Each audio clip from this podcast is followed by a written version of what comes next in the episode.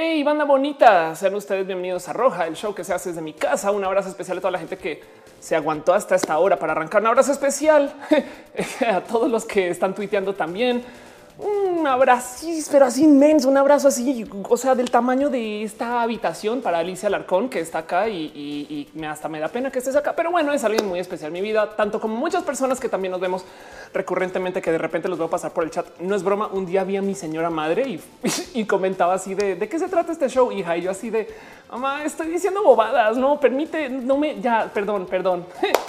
Pero bueno, Roja, este es un show que se hace desde mi casa. Y cuando digo desde mi casa es literal, yo hago absolutamente todo. El otro día estaba hablando con la gente bonita de Milenio y les decía, no, güey, yo hago el switcheo de cámaras aquí, yo manejo el audio sola, o sea, literal, yo muevo el audio, me explico, y luego tengo que monitorear todo. Y encima de eso, este, hago luces, me maquillo, hago todos los temas.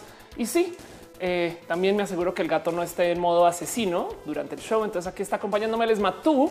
Muchas gracias por ser parte de Roja, este show que comenzó con un pequeño experimento, pero que últimamente se volvió gran parte de mí y espero que de ustedes, pero pues sobre todo de mí. Se llama Roja porque yo solía ser pelirroja y todavía llevo esa pelirroja en el corazón.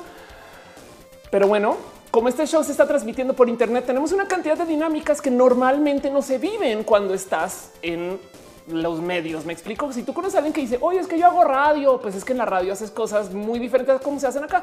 Primero que todo, planeo estar al aire dos horas. Si nos demoramos más, pues no me odien, pero pues en últimas este show queda grabado en esto que llamo el recalentado para que lo puedan consumir después.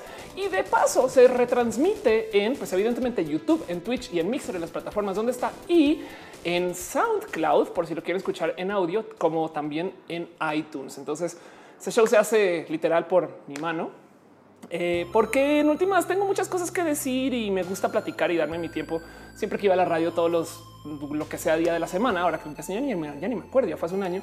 Me quedaba con estas ganas de no, pero faltó por discutir esto, aquello. Así que lo bonito de este show es que estamos todos acá. Y cuando digo todos acá es literal, todos se está transmitiendo en tres plataformas que cada cual tiene un modo como tantito más diferente de funcionar que la próxima. Entonces, pues en YouTube ya conocen cómo es YouTube. Twitch es una plataforma espectacular que si no conocen, vayan y véanla. Es como el YouTube morado. La gente de Twitch seguramente me va a quitar mi canal solo por decir eso. Y también está Mixer, que es una plataforma de Microsoft espectacular. Las tres plataformas tienen un sistema de monetización. Quiere decir que pueden dejar sus cheers o sus beats o pueden dejar sus abrazos financieros, cariño y amor. En YouTube en particular, en abajo del chat hay un simbolito que dice dinero. ¿Qué pasa cuando le dan clic ahí? Que su mensaje sale así brillante y yo lo puedo ver más.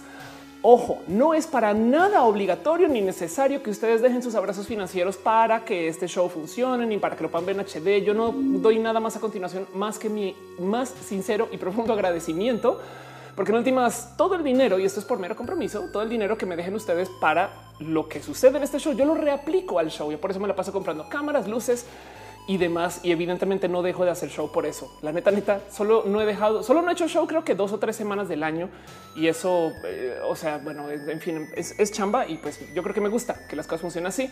Cuando alguien deja sus abrazos financieros, em, pues es costumbre que nos demos el agradecimiento entre todos con los emojis de piñas. ¿Por qué? Pues porque no hay nada más bonito en la vida que regalar piñas, a menos que usted viva en Argentina, en cuyo caso se regalarán ananás. No, se confunda eh, con lo que puede pasar. Pero bueno, em, y en últimas eh, es también un experimento. Yo lo vi moviendo. Dice Mauricio Castellanos, ¿por qué no lo subes a Spotify de manera de podcast? Porque para poder subir eh, podcast a Spotify toca pasar por un sistema de verificación por el cual ya he aplicado dos veces. No me han aprobado. A lo mejor yo no tengo los suficientes puntos del Internet y no soy lo suficientemente cool para eso. Ahora también tengo un poquito de culpa con eso porque el otro día me presentaron a la persona que dirige relaciones públicas de Spotify para eh, Latinoamérica, un colombiano además, y entonces me escribe y me dice, bueno, ¿en qué te puedo ayudar? Y yo no le he vuelto a escribir, así que también es un poco culpa mía, pero bueno, prometo que lo persigo, eventualmente algún día haré algo con eso, pero por ahora nos tenemos en estas tres plataformas, o sea, la neta, neta, denme chance, denme chance, porque acuérdense que yo hago absolutamente todo. Perdón, dos, dos eh, menciones muy, muy, muy rápidas. Muchas gracias a Mau Padilla y a Oscar Lerma Fernández por dejar sus abrazos financieros, piñas para ustedes, piñas para ustedes y así las cosas. Pero bueno, entonces eso es. Y evidentemente también como muchos artistas independientes tengo una plataforma que se llama Patreon. Patreon también es un espacio donde ustedes pueden dejar sus donativos solamente por el fin y por el bien de apoyarme. ¿no? La idea es que yo tomo todo eso y literal lo vuelvo lo que sigue la inversión en roja eh, hay una cantidad de gente que está listada en Patreon, así que aprovecho y le doy las gracias especiales a Luigi Forestieri, a Mauricio Padilla, a analógicamente a Gabriel o a Daniel Buna, Maritza Bernabé, a Carlos Adrián, el artista formalmente conocido como Camorales, a Trini de Patacones, David Álvarez Ponce, Patreon desde hace muchos ayeres, a Yair Lima, Alejandro Alcántara, a Que Rubio, muchas gracias por ser parte de esto. Y pues bueno, eso es lo que es el show y cómo funciona. Hoy tengo un par de temas que discutir, algunos que no alcancé a bajar escaleta tanto porque también son como medio platicaditos. Estoy como que tratando de ejercer eso un poquito. Hay noticias, hay cosas que quiero platicar con ustedes, pero también luego em, pues hay unas cosas que quiero literal platicar. O sea, este, más que show, me gustaría considerar que este espacio es una conversación, ¿no? Entonces, en últimas, ustedes me enseñan a mí. Perdón, un abrazo especialísimo a Alicia Larcón, que es su financiero. Muchas gracias por contribuir con este show para que veas lo que yo hago cuando tengo tiempo libre y me dejan una computadora, porque de paso todo esto comenzó porque Intel me patrocinó una laptop para que yo pudiera hacer transmisiones y vea lo que hice. O sea, soy una peligrosa con el Internet a la mano y pues esto fue lo que acabó pasando. Pero bueno, y de paso, de paso, em, eh, como ya estamos acá reunidos, como ya nos vimos, como ya nos encontramos, como nos vemos una vez a la semana y pues en últimas es difícil que nos reunamos cualquier persona que tiene un gran grupo de amigos o un gran grupo de WhatsApp sabe pues aprovecho para, no sé, pensar qué pudiéramos hacer si nos enfocáramos todos en la misma cosa. Somos un gran ejército militante, somos una reunión de personas que puede cambiar el mundo si quisiéramos.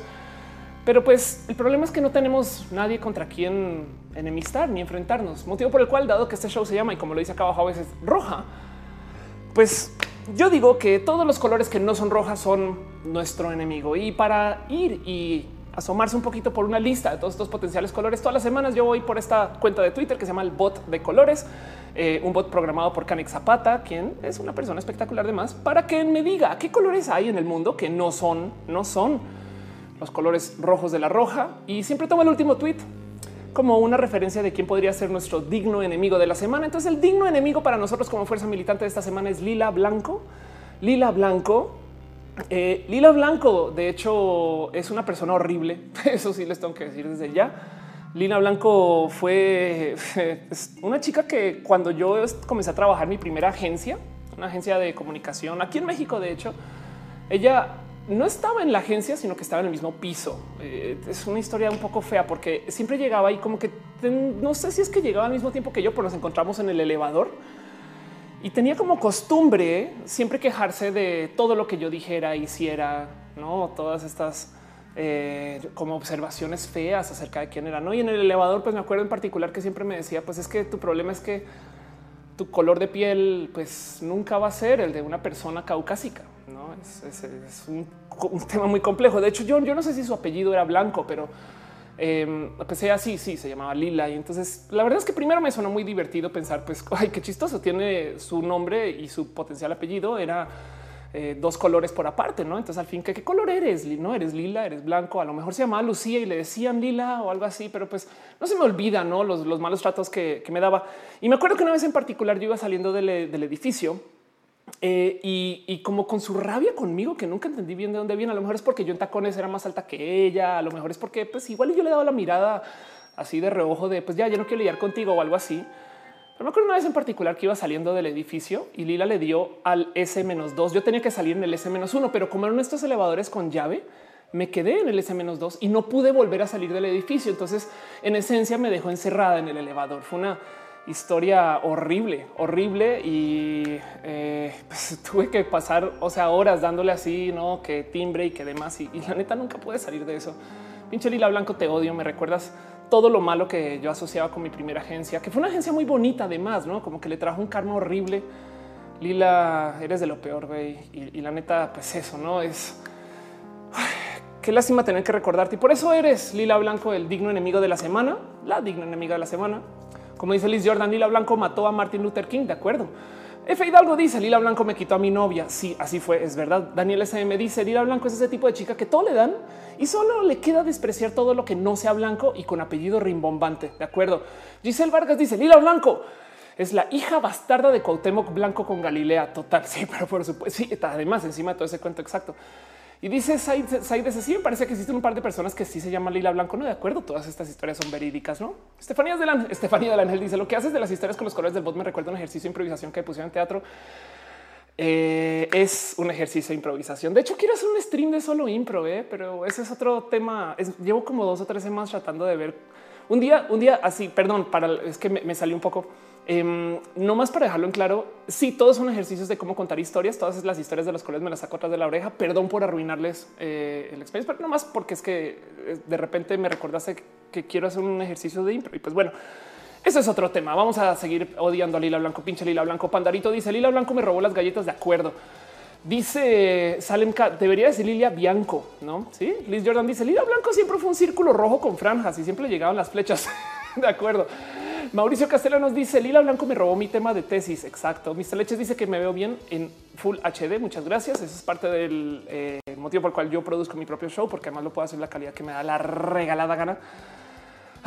Pero bueno, que de paso, hablando del bot de colores, que es mi bot favorito del Internet, o sea, si algún día, si algún día los robots se despiertan, yo me voy a ir a esconder detrás del bot de colores porque lo quiero. He, aprendido a querer mucho la programación de bot de colores. Y no más quiero mencionar de paso que su programador el otro día tuitea, se me olvidó que los bots cumplieron años. Luego, ¿por qué nos tratan así? Y, y más les quiero, eh, y yo le pregunté a Kanye que me dice que cumplieron un año, cumplieron un año. Este para que vean otros bots escritos por, por Kanye, que me parece espectacular. Hay un bot que se llama sí, bueno, Cristo de Elki, eh, donde pues tuitea cosas relacionadas a la religión, no? Pero pues eh, eh, hipsterizada, no dice yo soy más filósofo que filósofo, no resuelvo problemas insolubles. Donde pongo la cabeza, pongo la mano. No recuerden que esto es autogenerado. Luego el bot de colores que lo vamos con todo nuestro corazón. Luego está el sí o no bot eh, donde solo ha tuiteado una vez. Lo único que ha tuiteado sí o no bot. No, yo creo que ah, no, tú le puedes preguntar, oye, sí o no bot, qué pedo, y te va a decir que sí, te, sí o no, y te va a poner unos emojis. No, entonces tú interprétalo a tu gusto.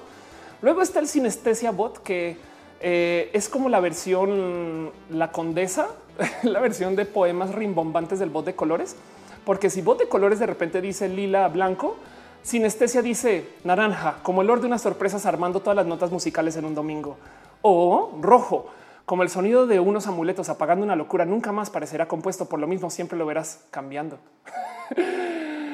y pues así las cosas, ¿no? Entonces esos son los bots, están cumpliendo años. Muchas gracias, Cami, por escribir esto. Y no es más, eso era todo lo que quería mencionar. Muchas gracias por este, pelarme para todo eso. Y antes de arrancar el show formalmente, me tengo esta promesa de darme una pasada por las actividades del Centro de Cultura Digital. Gente bonita, el Centro de Cultura Digital es nuestro museo. Nosotros nerdos del Internet, que nos gustan los streams, que consumimos todo lo que está en línea, que vivimos de esta cultura online pues el Centro de Cultura Digital es donde más nos hablan y me doy una pasada todas las semanas por su calendario de actividades, no obligatoriamente eh, planeado. Me explico, siempre vengo acá como medio sin saber qué hay, pero es que todas las cosas son tan buenas que puedo confiar con que siempre va a haber contenido bueno para leer. Por ejemplo, Marte Pop, taller de astrobiología de la... ¿Qué esto qué es, güey? Ah, un momento que lo agrandé y ahora crasheó este navegador, creo. No, ahí estás. ¿no? Donde dice eh, taller de astrobiología narrativa breve, Noctabunda, eh, presentación del documental Somos Juego, viernes 5 de octubre. Eh, y tú, ¿por qué no funcionas ahora? ¿Era porque te grande? Yo creo que sí. Vamos a ver. Eh, y tenemos acá también arma tu propio. Ah, sí, ahora sí me deja. Entonces, no más para repasar Marte Pop, taller astrobiología de la narrativa breve y solo por leerlo. A lo largo de las tres sesiones se analizarán a la profundidad las formas básicas de la narrativa para definir sus componentes primordiales: anécdota, trama, conflicto, estructura, tensión, ritmo, lenguaje y tono por medio del estudio crítico y la lectura con la finalidad de escribir un relato breve y original de la ciencia ficción que sea eficaz en un lenguaje literario. Ahí les dejo nomás. Dense una pasada por el website del Centro Cultura Digital. Yo creo que les va a gustar. Perdón, Ben Vivanco deja un abrazo financiero. Muchas gracias, Ben, por colaborar con este show. Y también vi que dejó un abrazo financiero. Estoy, estoy loca o no. No, sí, José Juan Mota dejó, un abrazo financiero por 20 veces y dice: Yo creo que un kilogramo de piña cuesta más o menos eso. Sí, solo que estas son piñas de cariño que tienen este, costos diferentes. Dice Mr. Leches, al hilo blanco una vez les presté mis juegos de GameCube, nunca me lo regresó. Lo siento, lo siento mucho, lo siento mucho, lo siento mucho por todo eso. Y pues siendo lo que es, como dice Jesse Green, arranquemos formalmente con el Roja en Roll. Vámonos, vámonos con este show que se llama Roja, que tiene cuatro secciones para que ustedes estén más o menos organizados y yo también de paso, donde primero vamos a hablar un poquito acerca de estas como balazos, abrazos, cosas bonitas que yo creo que vale la pena mencionar solo por encima.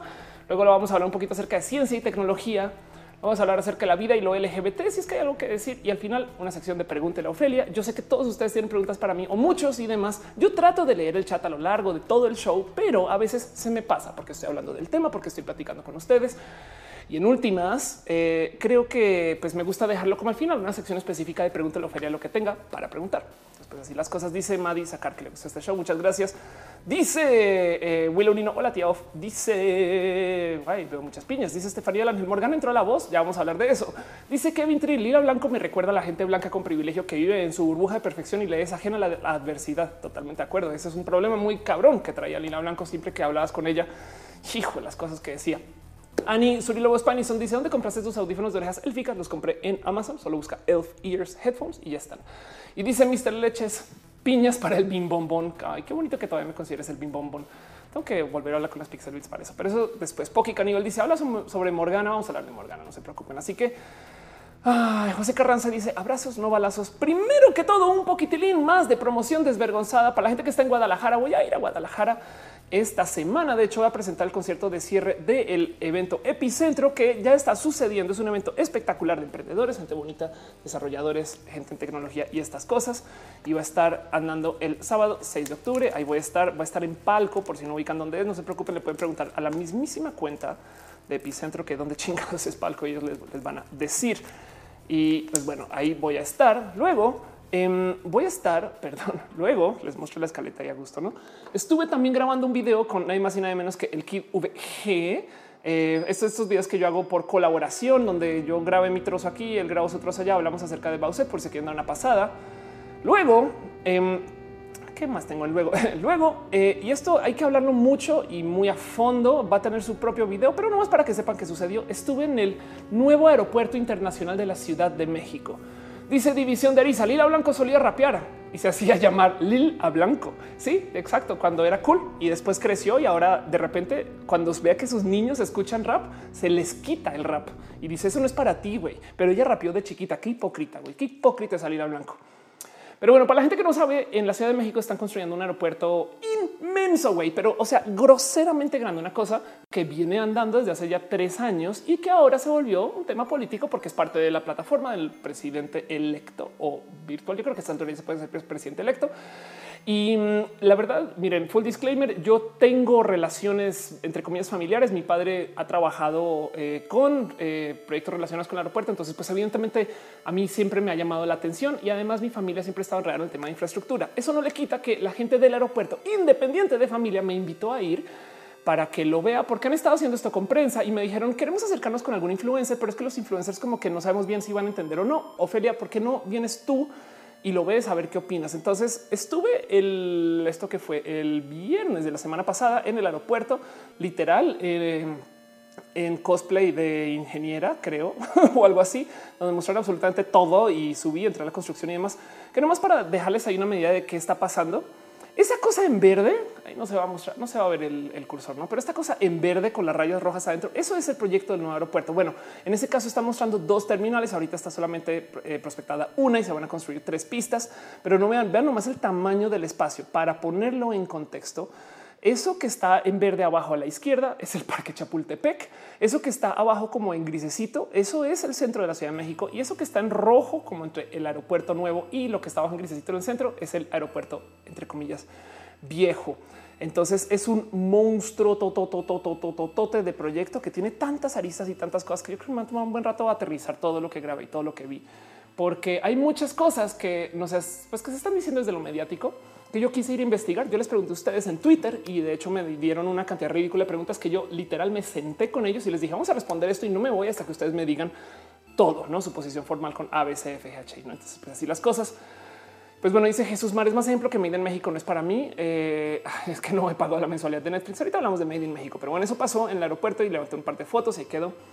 Y la otra cosa que todo esto en un poquito de promoción desvergonzada eh, que traigo por aquí, aquí, como en el tintero, se los voy a aventar rápido porque esto no es un tema, esto es una pequeña mención de güey, no sé bien qué hacer. Voy a ir en diciembre a Madrid Em, esto me estoy adelantando desde ya porque es que estaba organizando temas y dije, ¿será que anuncio que voy o no voy?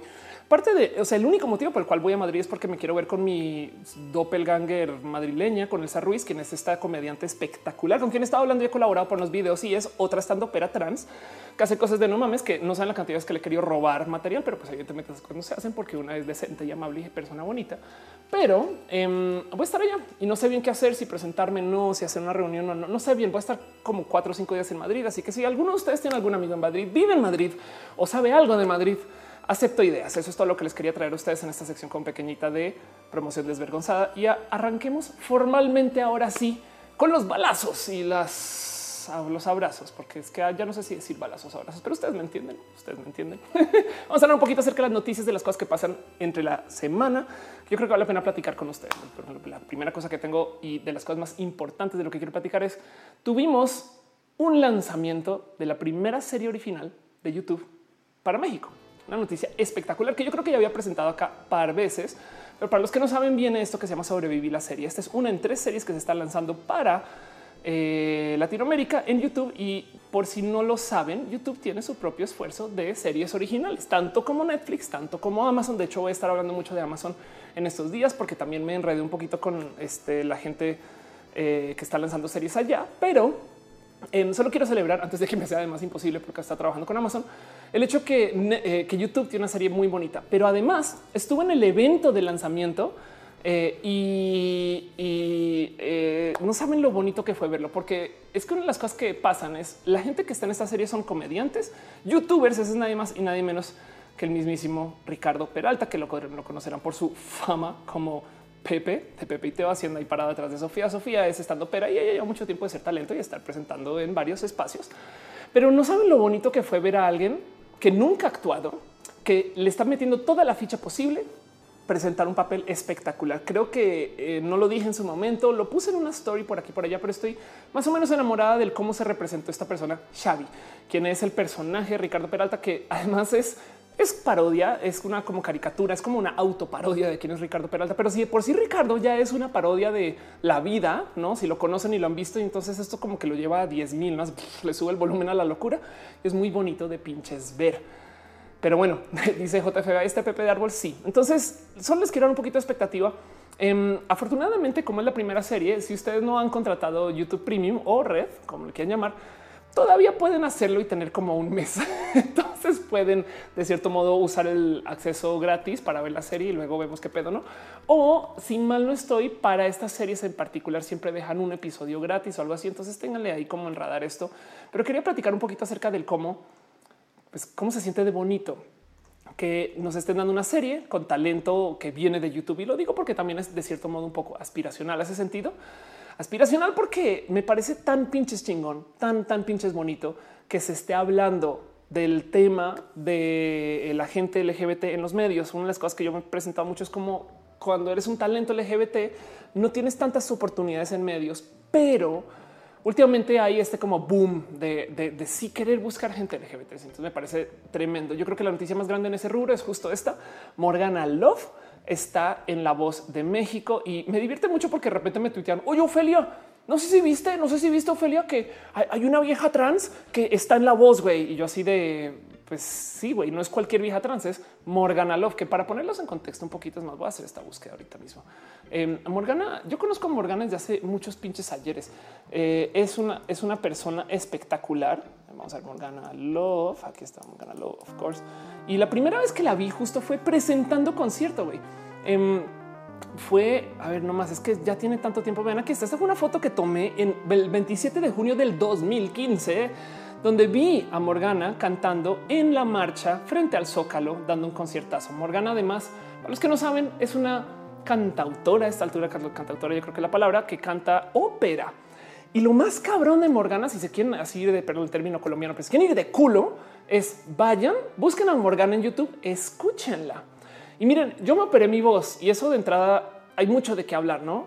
Pero Eh, yo antes modulaba mi voz y hablaba de cierto modo y demás. Y, yo sé que bien pude haber operado mi voz para traer una voz un poco más elevada, más pajarito. En fin, el caso es yo me operé y ahora vivo con esta voz y es completamente diferente a lo que sea que se escucha antes. Mucha gente me ha preguntado que cómo le hice para cambiar la voz. Güey, fui a Corea y que dejé que un doctor le metiera cuchillo acá y, me modificara cosas. Güey. Y aún así Morgana tiene una voz espectacular que nunca se ha operado. Ella domina, domina su timbre, su voz, donde la pone, cómo se presenta. Entonces la escuchas y en serio, la neta, no, no creería una que es su voz, eh, pues perdón el término acá, de niño, no? Porque definitivamente no lo es. Igual Morgan es una de estas personas que nunca es una de estas mujeres trans que nunca fue niño. Ese sentido, como que su transición más bien fue un pues nunca se identificó como güey hasta donde yo sé. Entonces, el caso es, tiene una historia espectacular. Hizo un documental que se llama Made in Bangkok, por si lo escucharon o lo vieron, que se trata acerca de ella que fue a Tailandia a un concurso de belleza eh, que se llama Miss International Queen, si mal no estoy, que se trata acerca de la belleza trans y demás.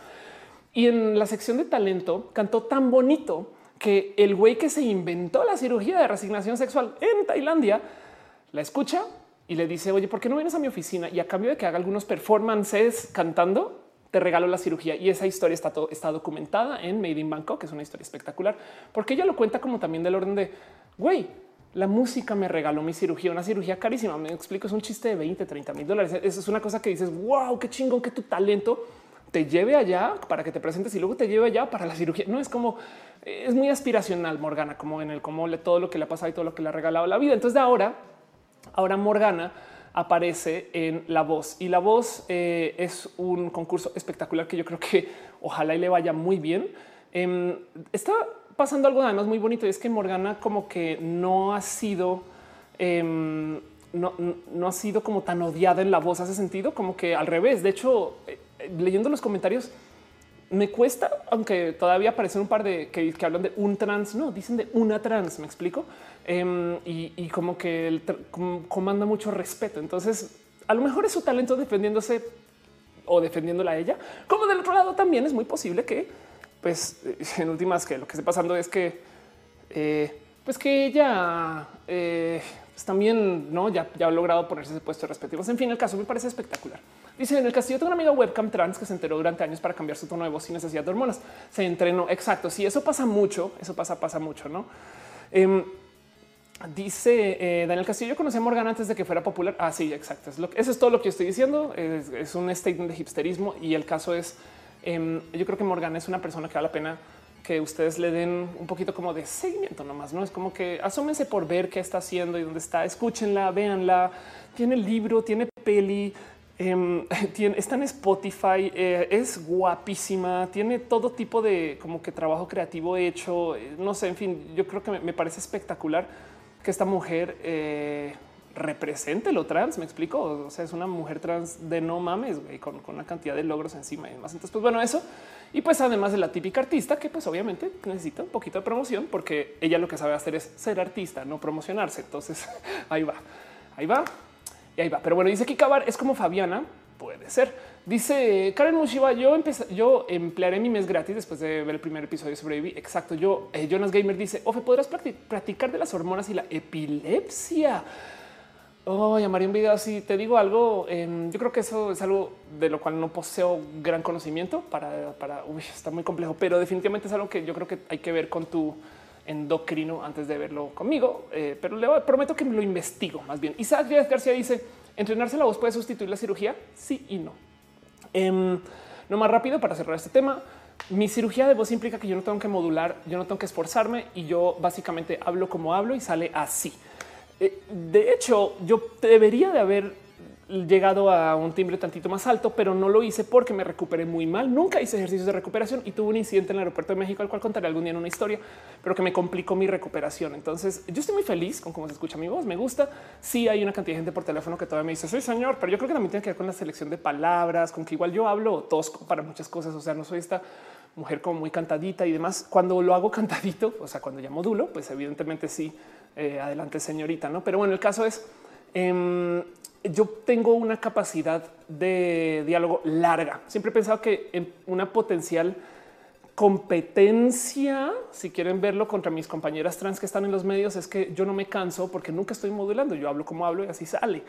Mientras que mis otras amigas que están en comunicación se tienen que esforzar mucho en qué caso de que quieran mantener la voz arriba. Ahora ha pasado algo muy pinche cool y es que comenzó a pasar que muchas, por ejemplo, cantautoras ni siquiera modulan, hablan con su voz como sale, güey. Y ya entonces suenan como a un güey que fumó demasiado eh, o una señora que ya está muy pasada de años o cosas así y, no pasa nada porque imponen. Dicen, pues güey, yo soy trans, entonces me vale gorro y mi voz es lo que es. Em, por ejemplo, eh, Laura Jane de esa es, About Grace. Bueno, en fin, hay, hay, muchas, muchas mujeres trans que tienen la voz ni modulan ni se la operan y les vale gorro. Entonces también hay algo ahí como de estándares de belleza que yo creo que vale la pena platicar. Pero el caso es bien lo puedes entrenar eh, y básicamente es el equivalente de hablar cantando como si estuvieras en un musical. Y yo creo que la única gran diferencia es yo puedo hablar mucho más eh, sin cansarme. No es la única como gran diferencia y aún así de todos modos no pesa tanto, no como que mis amigas transmediáticas güey me comen viva en cuando presentan y están en vivo. No es, es como vean ustedes como Vico habla, todos, no vale gorro. El caso, el caso dice Fabiola Santana, tu voz es increíble. Ojalá fueras mi maestra. Siempre te entiendo perfecto. Ay, gracias. Karen Mushiba dice: No me gustan los concursos de talentos. Pero una oportunidad Morgana. Sí, solo mira, checa, checa lo que es una persona trans en esto. Y si quieres, más bien dale seguimiento a Morgana, no por ella, sino por ver qué dice la gente. Yo creo que ha sido muy bonito ver cómo no es universalmente odiada. Me explico. Y por parte de los contenidos no la están usando ni para payasa. Eh, perdón si alguno de ustedes hace clown, los quiero mucho. Yo también quisiera hacer mucho clown y ser payasa, pero bueno, el punto es no lo están usando como de burla, no lo están usando para exhibir algo horrible, no lo están usando para hacer un drama. No, güey, le están usando para que eh, vea, eh, para que la gente vea a una persona talentosa ser talentosa. No, pero bueno, en fin. Dice Saúl Castruita, canta hermoso Morgana Love. Quiero tener la voz como ella. Yo creo que todas güey. es una cosa espectacular. Y entonces esa es la historia de Morgana. Dele follow, síganla, vean su peli y esas cosas. Y así. Pero bueno, próximo abrazo de cosas que pasan o pasaron la semana. Em, hubo marcha de la ola verde. Esto para los que no estaban enterados o no, creo que solamente sepan que sucedió en parte del movimiento de aborto legal ya México, que de paso hay un poquito de, como que falta comunicación acá. Em, el aborto legal en México ya tiene caminos, me explico, no es como que sea totalmente ilegal. Simplemente que igual toca salir y toca marchar y toca mostrar solidaridad por todos los demás y toca llevarse esto a los estados. Me explico. Esto también es algo que yo creo que vale la pena tener muy presente y sobre todo, sobre todo entender qué está pasando. No, entonces fue la marcha del 28 de septiembre que hubo acá. Esto se lo levanté justo a la cuenta de Twitter de Lu Riojas, a quien le tengo mucho cariño. No, pero bueno, dice Scarlett Cat que es hablar cantadito cuando, cómo lo podría decir? Cuando dices, ay, hola, ¿cómo van? ¿Cómo están ustedes? Yo soy Ofelia, un placer conocerlos, es muy bonito estar acá con ustedes y yo prefiero hablar con pinches me salga, entonces hablo muy diferente y estas cosas, ¿no? Pero bueno, Marco Ornelas dice que se vio la noticia de la maestra homofóbica. Espero que la semana pasada hablé de una maestra que eh, se puso en contra de un matrimonio igualitario en una kermés. Eh, entonces espero que no sé, no sé si pasó algo más después de eso, pero bueno. Em, otra cosa que pasó de paso, bueno, es que digo, la verdad es que había muchas amigas en este, en esta marcha. Entonces, pues eh, el cuento del, aborto legal, pues en últimas yo creo que vale la pena platicar y que sepan qué se está pasando. ¿no? Mm, creo que una de mis em, menciones favoritas de algo que se que, que, vi durante esta marcha fue este aviso, este, esta pancarta que dice muchos cierran las piernas y poco guardan las ¿Se acuerdan ese día que me banearon de YouTube por poner palabras profanas y groserías? Pues este fue. Pero sí, me gusta mucho que mm, esto es algo que suena tonto decirlo y sobre todo siendo esta pseudo activista que soy o esta persona mediática que yo creo que nunca había visto a alguien hablar de qué chingados pasa cuando vean que está hablando la voz y ahora quede ronquita, ¿no? ¿Qué chingados pasa cuando no se habla nada acerca de los güeyes? O sea, en, el debate de eh, del aborto, no es como que pues sí, estas mujeres no se embarazan solas, no? Cinetec dice ya la conocí hace varios años y lo único que puede decir es que Morgana es amor. Anda, Emma Anthony dice con acento como los regios puede ser. La dibujanta dice el cantadito es la entonación o el acento del idioma. Ándale, eso puede ser exacto. Y pues bueno, otro em, abrazo, balazo, cosas ya que hablando en gastos, hablando de lo LGBT. Esto fue un tweet que puso nadie más y nadie menos que Alex Orue, que por si no lo conocen, es un clavadito, también hace cosas muy bonitas. Alex dice es importantísimo que si vives o tienes tu residencia en Yucatán, contactes a tu diputado o diputada para hacerle saber que estás a favor del matrimonio igualitario. Esto porque luego de mucho tiempo de literal haber ignorado em, el cuento del matrimonio igualitario, el Congreso de Yucatán va a observar, se va a asomar por este, se va a asomar por debatir y platicar el cuento. ¿no? Entonces, en últimas, es sí, que si ustedes tienen, tienen el cómo, es una pasada por eh, contactar a la gente así diputada diputada, que hay una lista que tuitea, dice con literal teléfonos para que vayan y les digan, güey, esto es muy importante, por favor, por el amor de Nazareno, deja, por amor de Nazareno, deja de ignorarlo, ¿no? Y esas cosas. Pero bueno, en fin, esto también en la sección de abrazos. Muchas gracias, Alex, por estar tuiteando estas cosas. Me parece espectacular que esto eh, esté pasando. Tengo entendido que se presentó algo para el matrimonio igualitario en Yucatán desde enero del año, perdón, de este año y se ignoró del total todo el año hasta ahorita, ¿no? Pero bueno, Nasomocun dice el problema es que agarren el aborto como método anticonceptivo. Pues en este caso no es anticonceptivo, en este caso es un método postconceptivo o algo así. Eh, entonces eh, yo creo que es más complejo que eso y además es tan complejo que no es, o sea, no es control Z. Me explico, no es para nada control Z.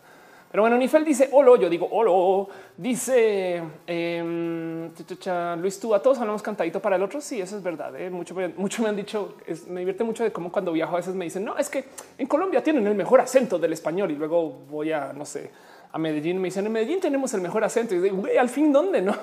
Cada quien. Carlos Sánchez dice pasa que es más común que las personas que están en contra se expresen más que las que están a favor de cualquier tema polémico. Eso sucede y es verídico y por eso es que las leyes se hacen para defender a la minoría de la mayoría, no al revés. Me explico eso. Siempre hay que tenerlo muy presente. Mantoni dice los hombres abortan cada vez que se jala, jala. Puede ser, no, bueno, en fin. Pero bueno, el, el punto es, yo creo que es un parte de la plática que toca este, tener presente. Próximo, próxima mención de cosas que pasan o van a pasar esta semana. Esto todavía no es, pero les quiero ir como calentando motores con esto. Ya vienen eh, los Elliot Awards. Para los que no saben, a los que están un poco confundidos de qué chingados son los Elliot. Yo he hablado mucho de los Elliot porque son de mi, premio mediático favorito. Ahí medio se alcanza a ver, pero ya tengo mis una. Es, perdón, aquí está. Esta es mi eh, nominación a los Elliot que no gané. Desafortunadamente, esa vez perdí contra Cayo de Hacha de toda la gente y esto de acá es cuando presenté los Elliot y le di los premios.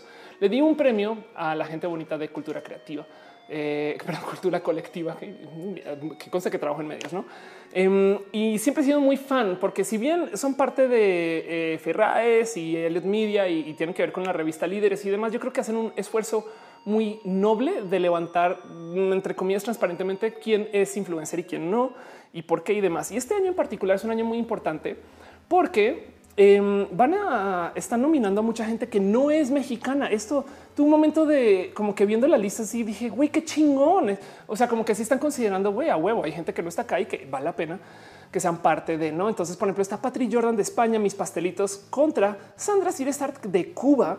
Em, vamos a ver quién más hay acá entre los nominados. Eh, para Gamer está Antrax, Ari Gameplays, Willy Rex, eh, juega Germán en Chile, como creo que todos los años roles, y YouTube en Argentina, que parece muy chingón. Vamos a ver quién más está. En Breaking News está verificado que yo creo que se merece todos los premios del mundo y no va a leer los demás porque simplemente eh, en mi cabeza ya ganaron.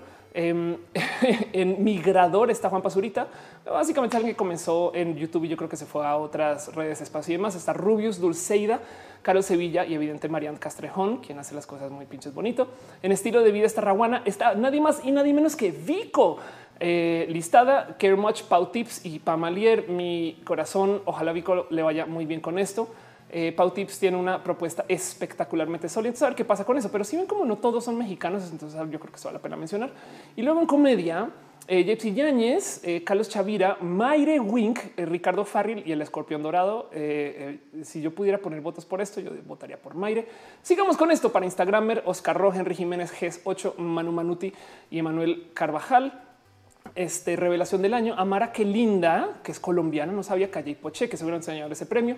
Jime Ponch, Alex Casas y Misa Sinfonía.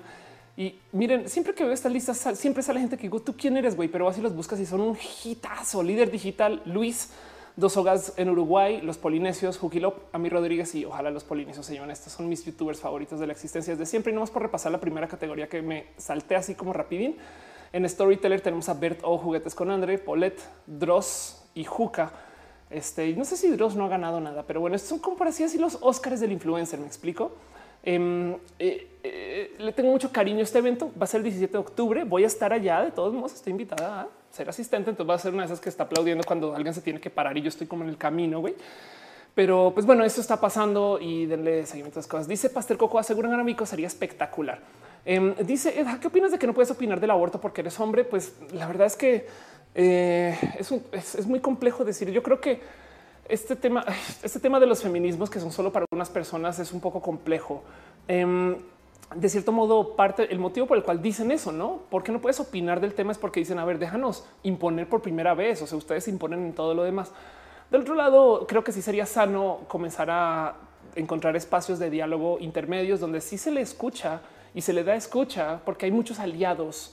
Y también dentro de eso, que no se les olvide que para muchas feministas radicales yo soy hombre.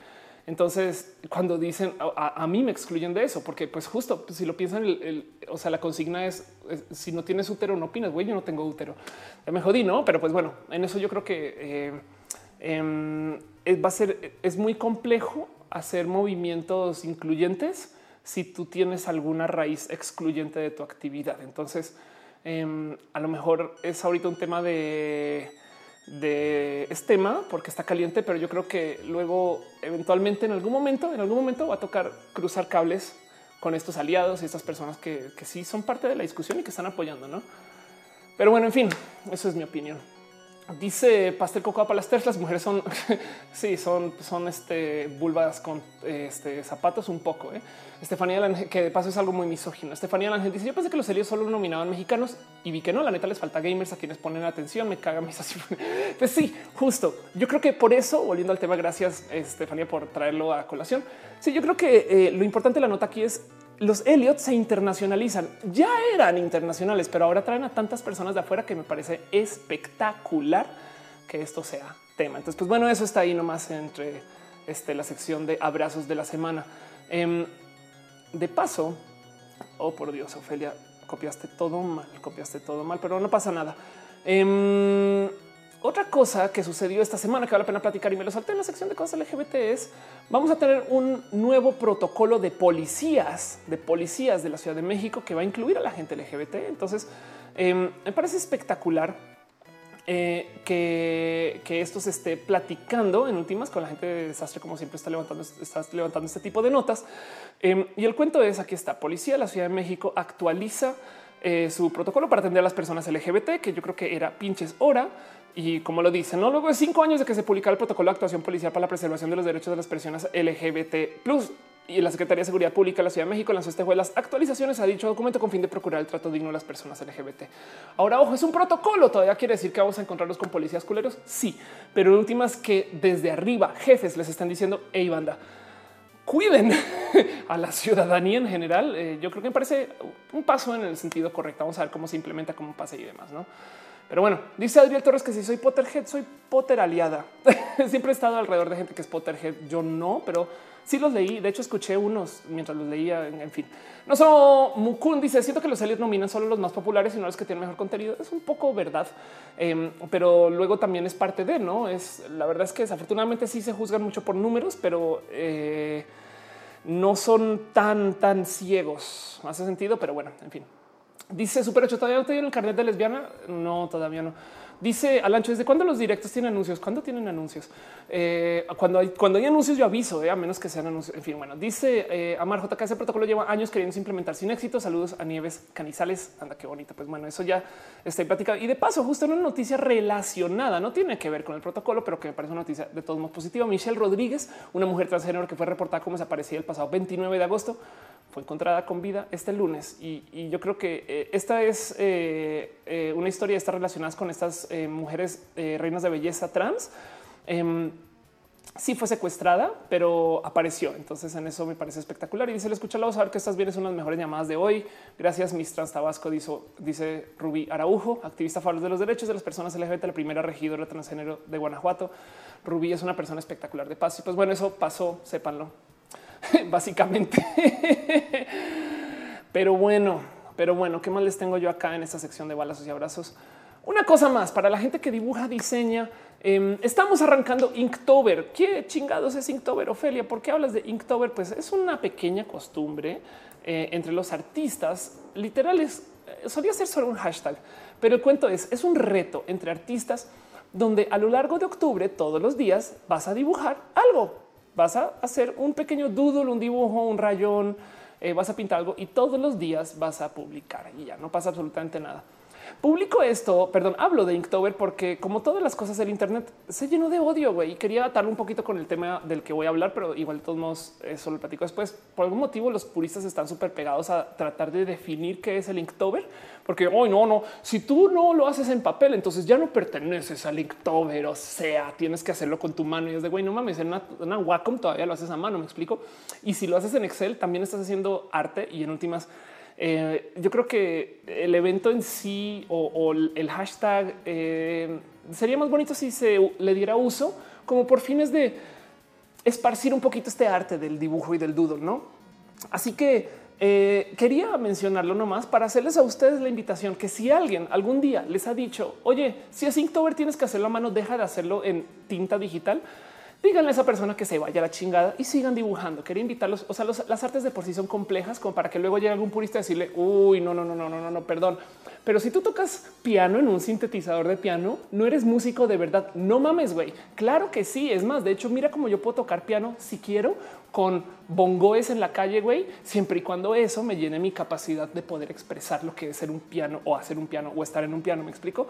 El arte no debería estar limitado por los purismos y en eso me da mucha rabia que Inktober esté colgada de que hoy no es que el Inktober de verdad es que, güey, a la chingada. No, entonces los quería invitar este un poquito a eso, a que este solamente eh, piensen ¿no? que el Inktober ya está pasando y es un evento requete bonito. Güey, la gente que hace cosas en Inktober, yo creo que ay, mi corazón a los doodlers, porque es de estas artes que son bien pinches difíciles de monetizar. Güey, me explico. Ahorita tenemos Twitch Creative, pero pues aún así es, es bien pinches complejo eh, hacer varos y tú dibujas. Me explico. Entonces, pues bueno, ese tipo de cosas. Vean esto. Ahí está.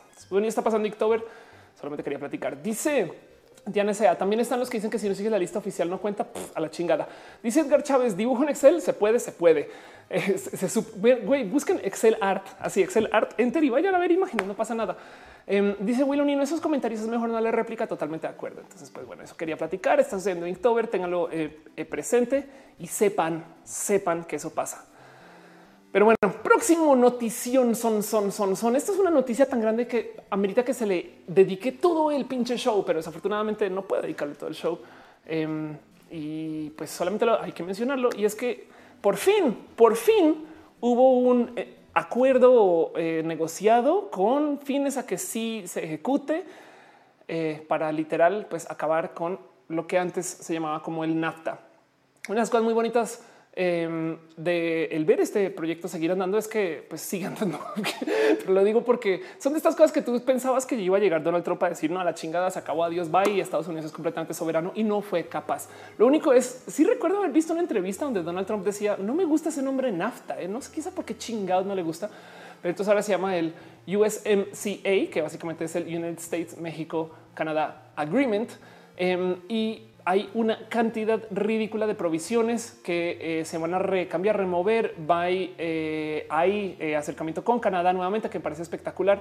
Y luego el, nuevo NAFTA o el va a tener una cantidad de como de momentos de update que ya era hora que se llevaran a cabo. Me explico porque el tema de derechos de propiedad de autor intelectual ya estaban arraigados en algo que creo que se escribió desde antes que existiera el Digital Millennium Copyright Act, que es esta ley que dictamina que se puede copiar y no en el Internet, que también merece un poco de visita porque se hizo en el milenio. Me explico, ya vamos para 20 años de eso.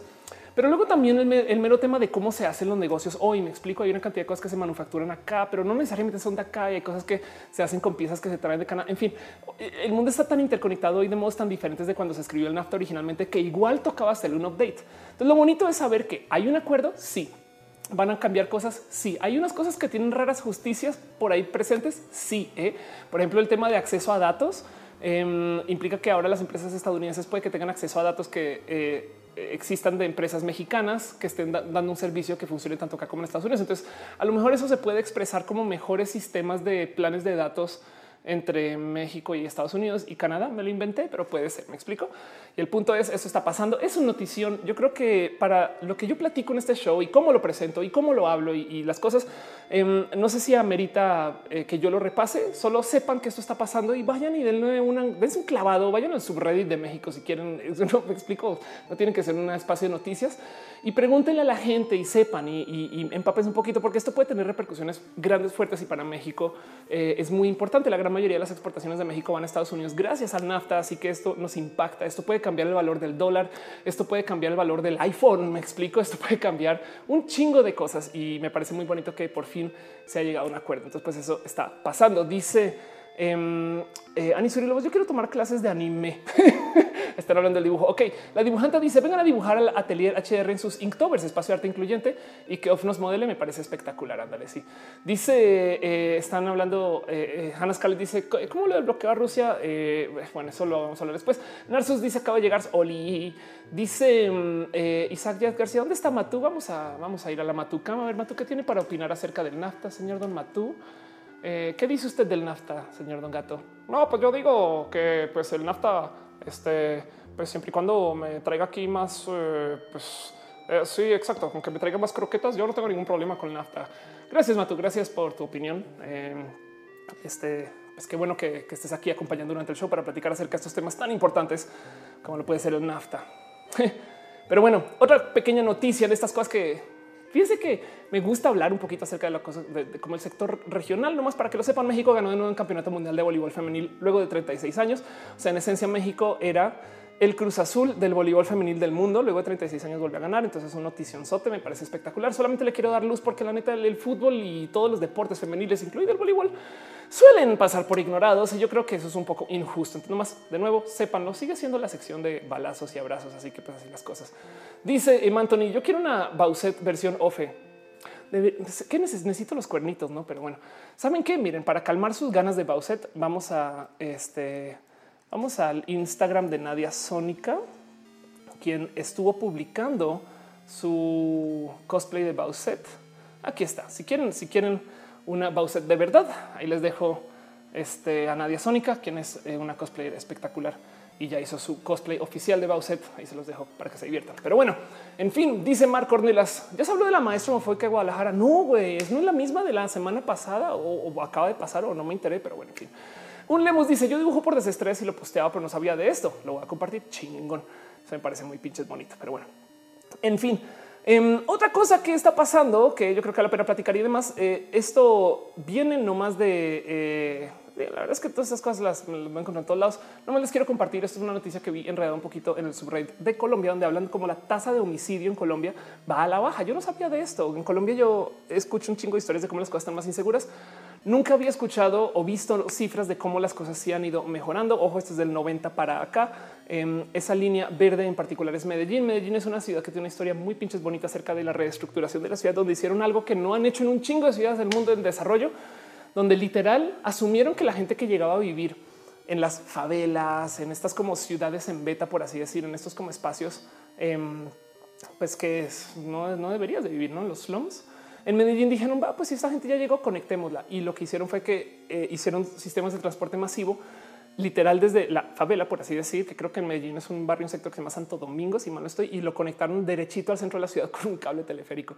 Y entonces este, eh, lograron llevar a mucha gente como actividad económica, lo cual ha sido espectacular. Medellín se ha recuperado muy bien y pues ahí está presente. Pero bueno, eso, eso nomás como una pequeña mini nota de cosas este, eh, que están pasando en Latinoamérica para la gente que está en Venezuela arranca según según arranca circular el petro como una oficial en Venezuela. Venezuela es este otro de esos países que está teniendo todo tipo de problemas para Latinoamérica y que le está dando mucho seguimiento últimamente, no más considerando que tienen una crisis económica de no mames que ha llevado todo el mundo a tener que ajustarse con qué chingados hacemos con los venezolanos. De hecho, ahorita en este momento hay una compañía en esto donde eso es en Ecuador que se llama acoger es querer, güey, porque han estado siendo literal inundados por venezolanos y como, como en Colombia también, y como yo he visto acá un poco algunas personas mencionarlo, hay como este odio contra la gente venezolana. Es de no mames, güey, esta gente está emigrando porque quiere lo mejor para ellos, quiere, o sea, salir de su país no es fácil, güey. Emigrar es un pedo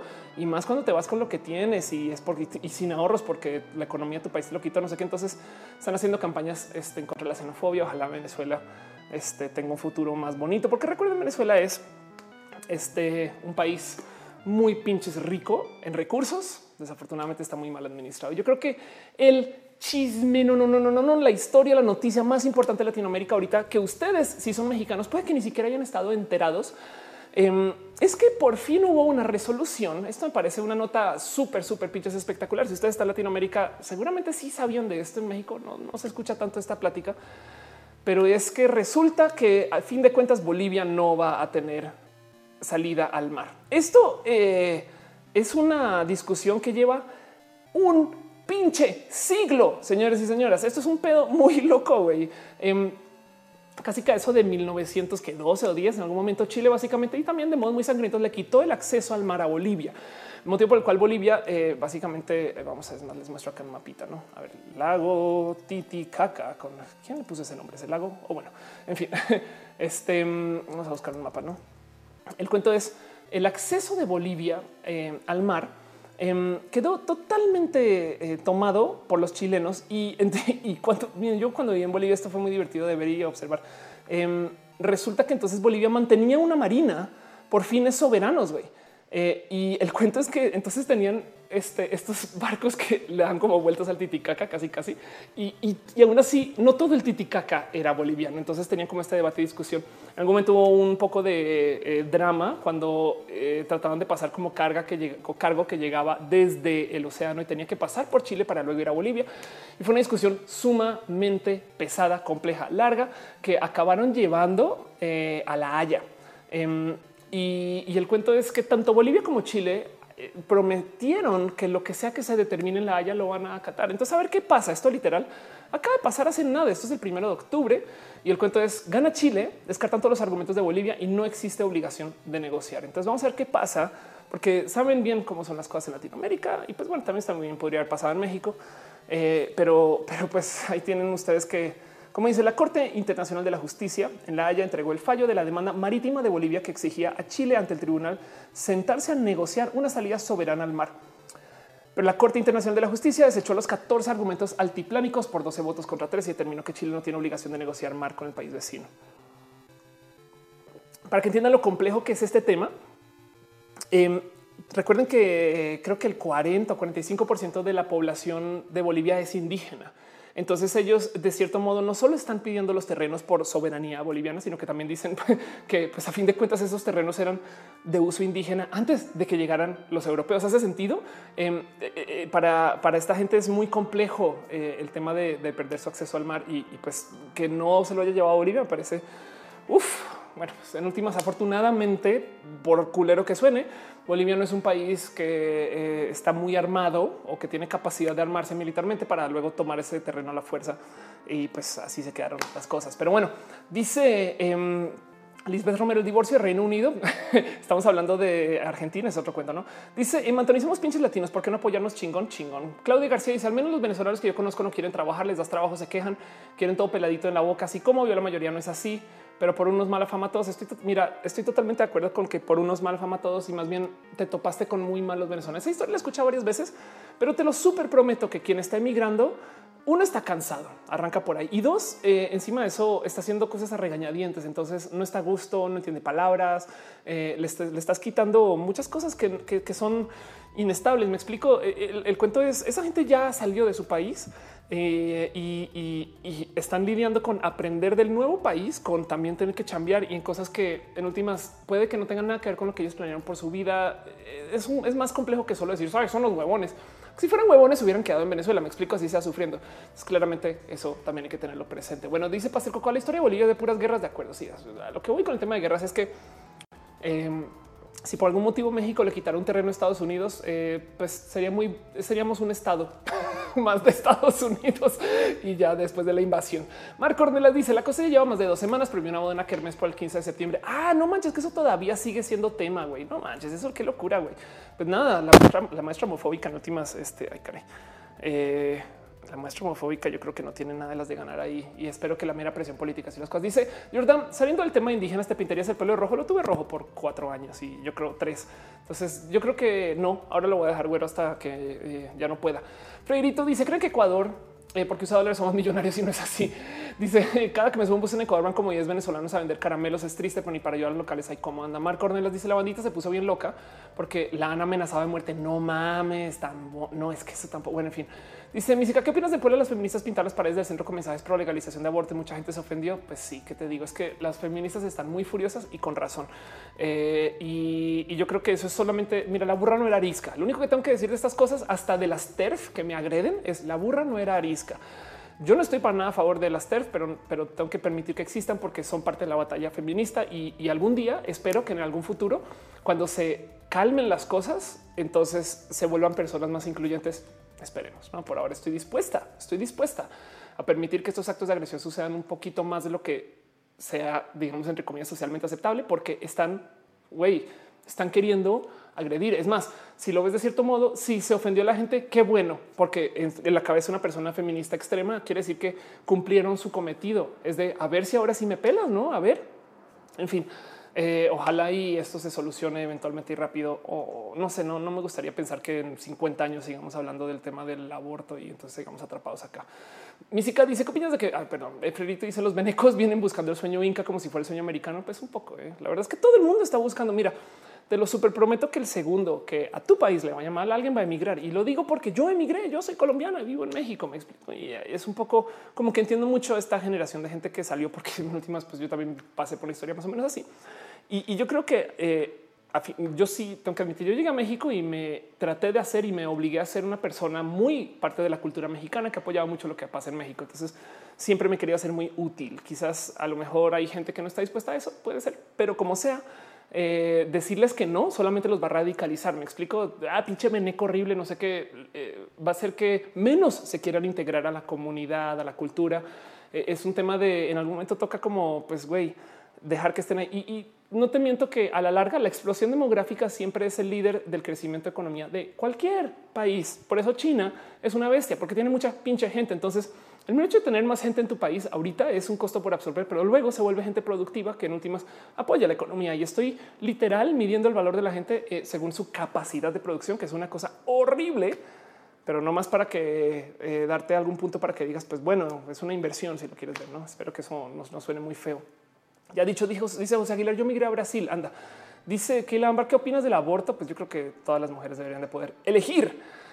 Y no entiendo por qué es tan pedo eso, pero bueno, ahora sí les voy a decir algo que he descubierto últimamente hablando del tema de, las noticias latinoamericanas. Me hizo esta promesa también de en cada roja hablar acerca de las cosas que pasan en Latinoamérica. Entonces, literal, mi fuente primaria es Reddit, pero me la paso buscando noticias y a lo largo de la semana voy anotando. No saben cómo me divierto de ver eh, de cómo cada país se acerca al tema de, la vida en Latinoamérica de modos tan similares o a veces no. Por ejemplo, em, esto es, un momento ah, chinga más. Eh, eh, cerré el browser. Mm, mm, a ver, perdón, perdón. Por ejemplo, em, ah, cerré todo. Encontré más Anita, te gracias. Eh, por ejemplo, en, el esto, esto literal es tomado del subreddit de esto que es, perdón, del Perú, donde pueden ver em, está esta imagen, no que piensen lo que piensen de la imagen. No saben cómo me divierte el hecho de que veo primero en el subreddit de Perú esto y luego voy al de México. Este y justo está esta. es de ok, perdón, pero tenemos que hablar, tenemos que hablar mexicanos o peruanos, no alguien, no qué pedo. Em, y, luego esto es tan pinches común. Eh, a ver, acá tengo otra que me, que me encontré. Chan, chan, chan. Aquí están los, chilenos también. Pero la cosa que más me pinches divierte es eh, ver como esto, no Spotify con los top 50 de México. No, no, no, no, no, yo no quiero, yo no quiero. Y luego vas al de Chile. Está no el de Chile es de güey. me, divierte mucho esta como observación cultural de, cómo cada quien, la neta, neta, eh, pues estamos hasta usando los mismos pinches memes, güey. Pero yo creo que mi observación favorita, y esto lo he comentado mucho con Noelia, con mi novia, es de cómo voy a todos los subreddits y siempre está hoy Venezuela, hoy cosas súper importantes y Maduro. ¿Y cómo hago para protestar? México es oigan, chavos, está sucediendo esta inversión y no sé qué. Luego te vas a Chile y Chile, ah, cheque, que no, no, que cualquier estupidez en Chile, no?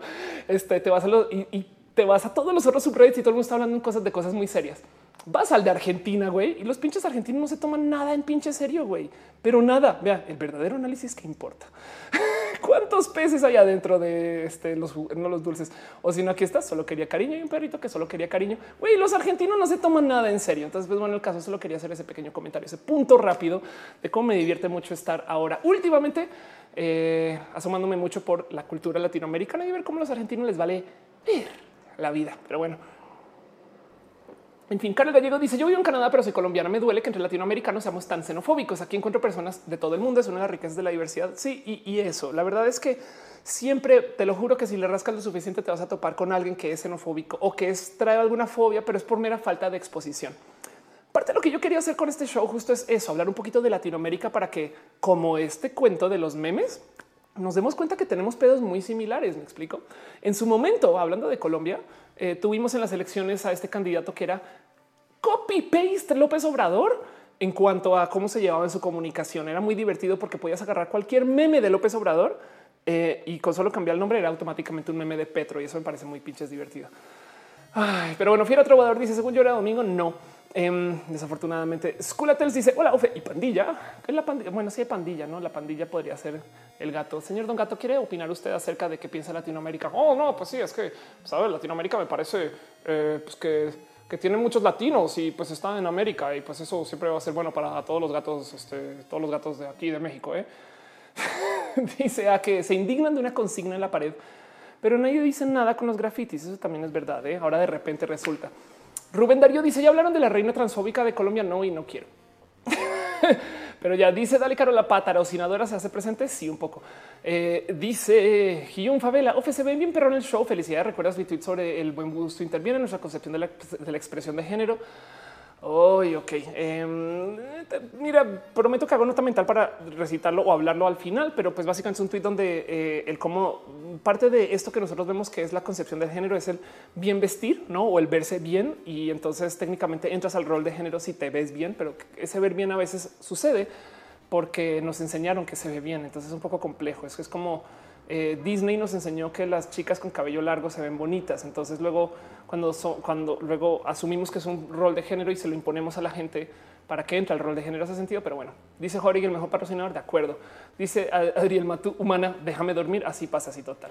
Dice eh, Leo Di Dragón, eh, perro aquí no gano porque en Colombia se prefiere el tamal.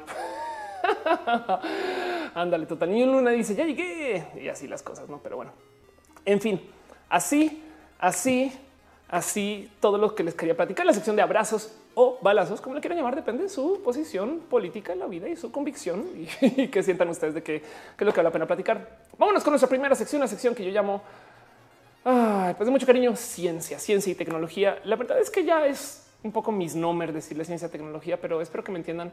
Básicamente lo que quiero decir es noticias y cosas y temas en particular que vale la pena platicar, que no se empapan de lo LGBT. Eso os pongo por allá abajo en otra sección. Y aún así lo LGBT ya lo platiqué, que era el tema de este, el tema de Morgana.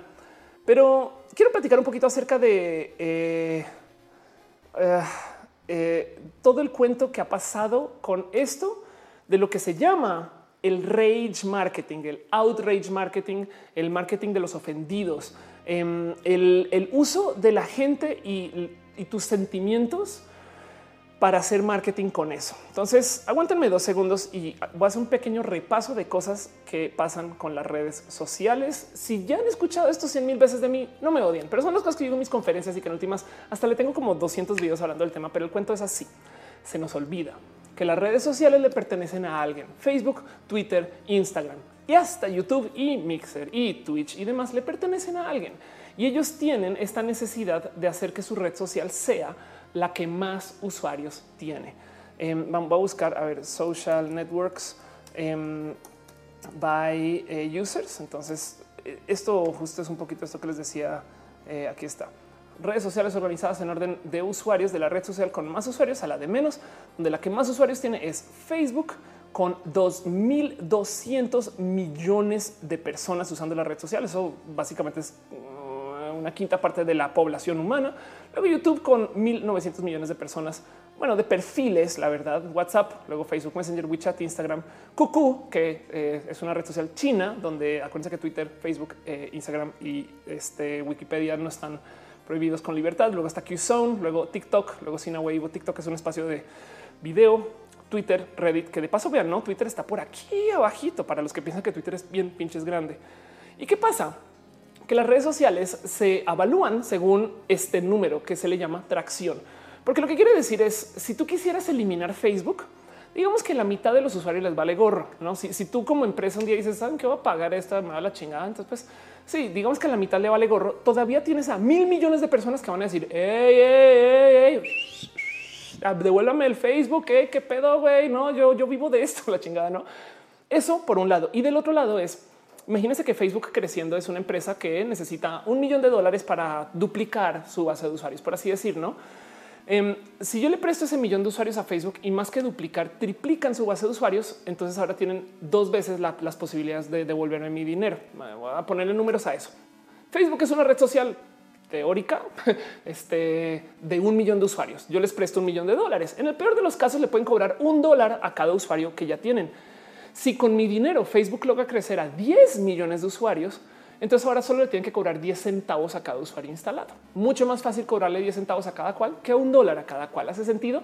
Entonces, mientras más usuarios en la red social, técnicamente más posibilidades tienen de monetizar. Fin. Por eso la moneda de cambio en el punto de inversión de las redes sociales no es cuánto dinero hacen, aunque importa mucho, sino cuántos usuarios tienen. Eso es un problema muy cabrón porque entonces las redes sociales tienen esta presión infinita de tener que mantener a sus usuarios en la red. De hecho, hacen todo tipo de trucos y planes y cosas muy como gandallas para mantenerlos la neta, la neta. Eh, como por ejemplo, el más básico de todos es decirle a todo el globo terráqueo cuántos usuarios tienes registrados y cuántos son seguidores y cuántos likes. Eh, ustedes puede que no lo sepan, pero hace unos ayeres eh, no, no se decía cuántos likes y cuántos retweets tiene cada post, ¿no? Y miren, cuando tú tienes una empresa, cualquier persona que ha manejado, ha sido administrador, manager, no sé qué, lo sabe que la gente solo te da lo que tú mides. No espero que eso haga sentido. Es si tú tienes una panadería y, la métrica, o sea, literal escribes toda la mañana panes producidos en la mañana, con el pasar del tiempo se van a volver una empresa espectacular en hacer muchos panes. No tienen que ser de calidad, no tienen que estar entregados, no tienen que ser a la mañana ni en la tarde. No, simplemente es panes hechos, porque eso es lo que tú mides. Me explico. Entonces, si tú le comunicas a la gente, a tus usuarios, que eh, lo que importa son estos números, pues la gente va a optimizar sus contenidos para esos números. Y, de cierto modo hay todo tipo de números en redes, ¿no? Hay gente que optimiza su contenido para visitas, hay gente que optimiza su contenido para tiempo en el sitio. Facebook en particular tiene este tema que te tiene que mantener lo más posible en el sitio. Instagram, por ejemplo, es una red social que sabe, sabe muy bien cuánto tiempo estás en la red. Entonces, cuando tú entras a Instagram, eh, vamos a ver si yo creo que aquí aparece, a ver si Discover, a ver si no, no. Cuando tú entras a Instagram, pues este es mi timeline de Instagram, por así decir, no? Y cuando tú lo ves desde el celular, el medio sabe más o menos cuánto tiempo pasó viendo estas fotos. Y el cuento es que cuando de repente yo estoy llegando al momento de irme de Instagram, él sabe que yo estoy en una de estos momentos como decisivos y puede que me muestre una foto que no normalmente me hubiera mostrado. Ese sentido, si esta foto de Sofía, qué pedo. Si tú estás navegando Instagram y, digamos que te estás acercando como a ese momento de salir, porque Instagram sabe que tú te quedas siempre más o menos entre dos y tres minutos, entonces te pone una foto o muy controversial o que sabe que es de tus temas justo antecitos para que te quedes más. Entonces, no solo están peleando por tener a muchos usuarios y que tengan mucha atracción por ende, sino que también están peleando para que estas redes sociales eh, básicamente te consuman. Si lo piensan de cierto modo, se volvieron estos bichos súper adictivos, pero súper, súper pinches adictivos, donde ahora casi, casi que el otro día vi que eh, Siervo Vulnerado, esta chica que está en BuzzFeed, que le tengo mucho cariño, está tuiteando de cómo después de cochar, em, en vez de fumarse un cigarro con su pareja, ahora se encuentra como solita mirando memes en el teléfono y su pareja también le dice, güey, es el nuevo cigarro. Y sí, un poco las redes sociales tienen un pequeño factor como este adictivo, ¿no? Entonces, sabiendo que las redes sociales optimizan para que nosotros estemos en las redes sociales, yo creo que valiéndoles gorro y no, o sea, como que se les fue la mano, ellos comenzaron a medio manipularnos para que estemos discutiendo en las redes sociales, porque si somos usuarios activos no nos vamos a ir. Entonces el mero hecho de que pongan los likes y los retweets en público implica que la gente va a optimizar sus contenidos para que tengan más likes y retweets. Eso de cierto modo polariza a la banda. Si tú pones un tweet diciendo, creo yo que el bubulubu es un dulce, pues que ha sido bonito de tener creciendo, aunque no es necesariamente espectacular, pero pues que me gusta su diseño a lo mejor despiertan una que otra persona que dice sí, está chingón. Pero si ustedes dicen el bubulubu sabe a popó, alguien va a decir qué te pasa, güey, y alguien va a decir sí, a huevo, sí. Y del otro lado, si usted dice no amo con todo mi corazón, de verdad, yo duermo en una cama con forma de bubulubu, alguien va a decir güey, qué asco, yo lo odiaba, y alguien va a decir güey, no manches, yo también. Entonces los contenidos radicales, de cierto modo, tienen muchas más interacciones que los contenidos neutro, porque de cierto modo el contenido radical despierta esa, esa como pasión de la gente que está a favor de ti, como también la gente que está en contra.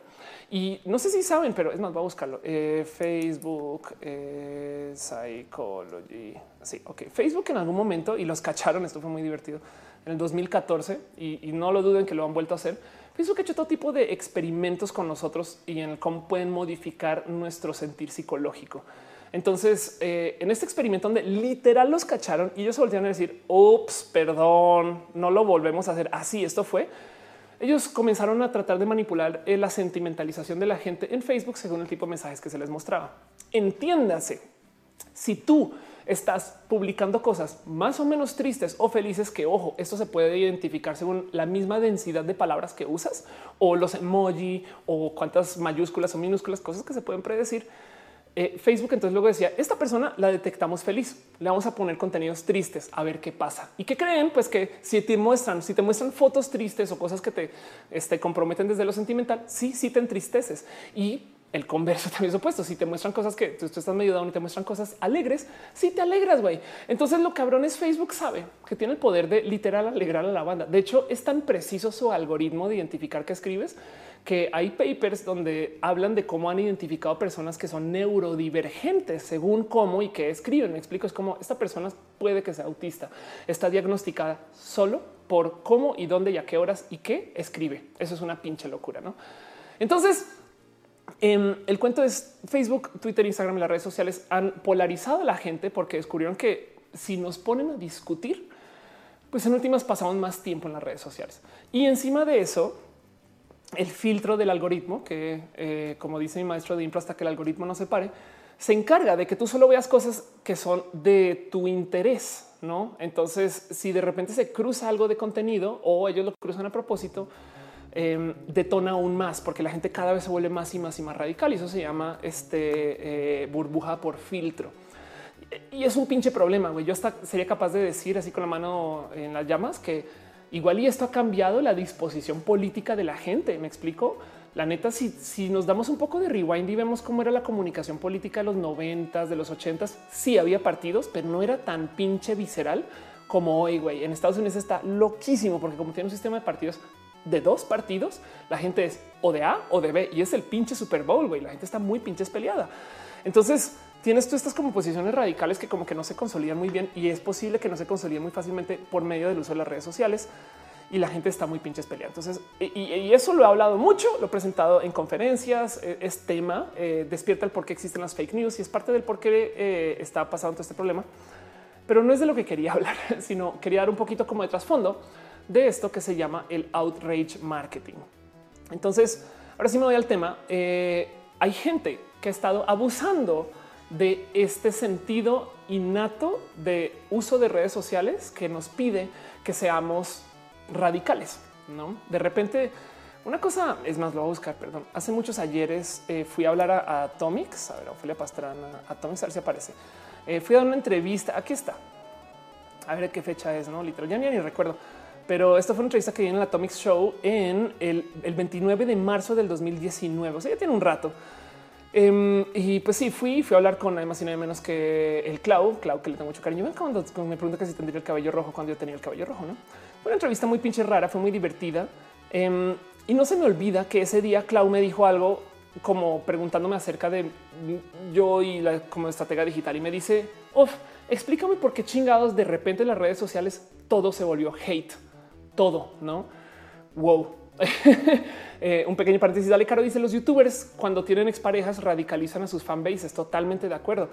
Em, Gabriel Mesa dice que le parece interesante el tema. Muchas gracias por decirlo. Y dice eh, Damián Archer, ver roja con la pareja de la nueva meta. Qué chingón. Pues bueno, el caso es volviendo a lo que yo platicaba con Claudio en ese entonces. Me decía, ¿por qué las redes sociales se volvieron puro hate? Y tiene un punto muy válido. No era así antes. Em, algo pasó donde comenzaron a aparecer estos como megatrolls épicos en redes sociales que con la mano en la cintura se salían o se salen con la suya en el uso de redes. Cuando yo era chamaca, en aquellas épocas eh, de antaño, el uso de las redes sociales para trolear estaba no solo mal visto, sino que era muy benigno. No e, existen unas cosas que sucedían en los inicios de 4chan, que voy a buscar un random acts of pizza, eh, donde literal la gente para trolear, para trolear, o sea, nomás para que sepan, em, le enviaba pizza a la gente, güey. ¿Hace sentido? Eh, e-, era un, de repente llegas a la casa y, hoy mira, me llegaron pizzas, güey. Pagas. Además, o sea, no crean. E-, y el cuento es como, eh, de repente llegan 30 pizzas, ¿no? Puta, ¿qué haces, güey? Y, como que despertaba mucho interés el cuento de los random acts of pizza, pero eso eran los trolls entonces. Y sí, había algunos trolls un poco más pasados de lanza, pero el cuento era que, cómo, cómo, nos vamos a divertir manipulando las redes sociales o, estos espacios para que aparezcan en la tele y demás. Esto luego se, se volvió el swatting, que es una práctica horrible donde le llaman la policía a alguien. Entonces tú estás jugando contra alguien en Overwatch y de repente ves que en su stream, en la webcam o por audio, de repente llega la policía, oh, está bajo arresto y todo el mundo. Y es que le llamaron a la policía, güey, no manches. Em, pero bueno, no han pasado tantos casos de swatting que desafortunadamente no quiere decir que no existan. lo que voy es los trolls de antes, tenían como métodos diferentes y no se había como weaponized, no se había vuelto como tan maligno el uso del troleo en las redes sociales y aún así, o del Internet, y aún así la gente eh, vivía como agarrada a su, pues güey, al troll se le ignora. Eso me lo enseñaron a mí y yo al sol de hoy me cuesta mucho responder. Perdón, dice Daniel Castillo, yo era troll hasta que se volvió mainstream. Ándale, un abrazo Daniel, gracias por ser participé de este show desde lo financiero, piñas para ti y así las cosas. Y sí, justo el tema del troleo es que los trolls eran un poco más, no eran tan pasados de lanza. Y, el cuento es que las redes sociales eh, nos, están convirtiendo eh, en, este tipo de personas que somos un poco rudas. Perdón, Lucía Bravo, deja sandías. Muchas gracias. Y como dice Roberto Rueda Hernández, ¿crees que las redes sociales nos hagan más sinceros o nos están convirtiendo en monstruos para la crítica?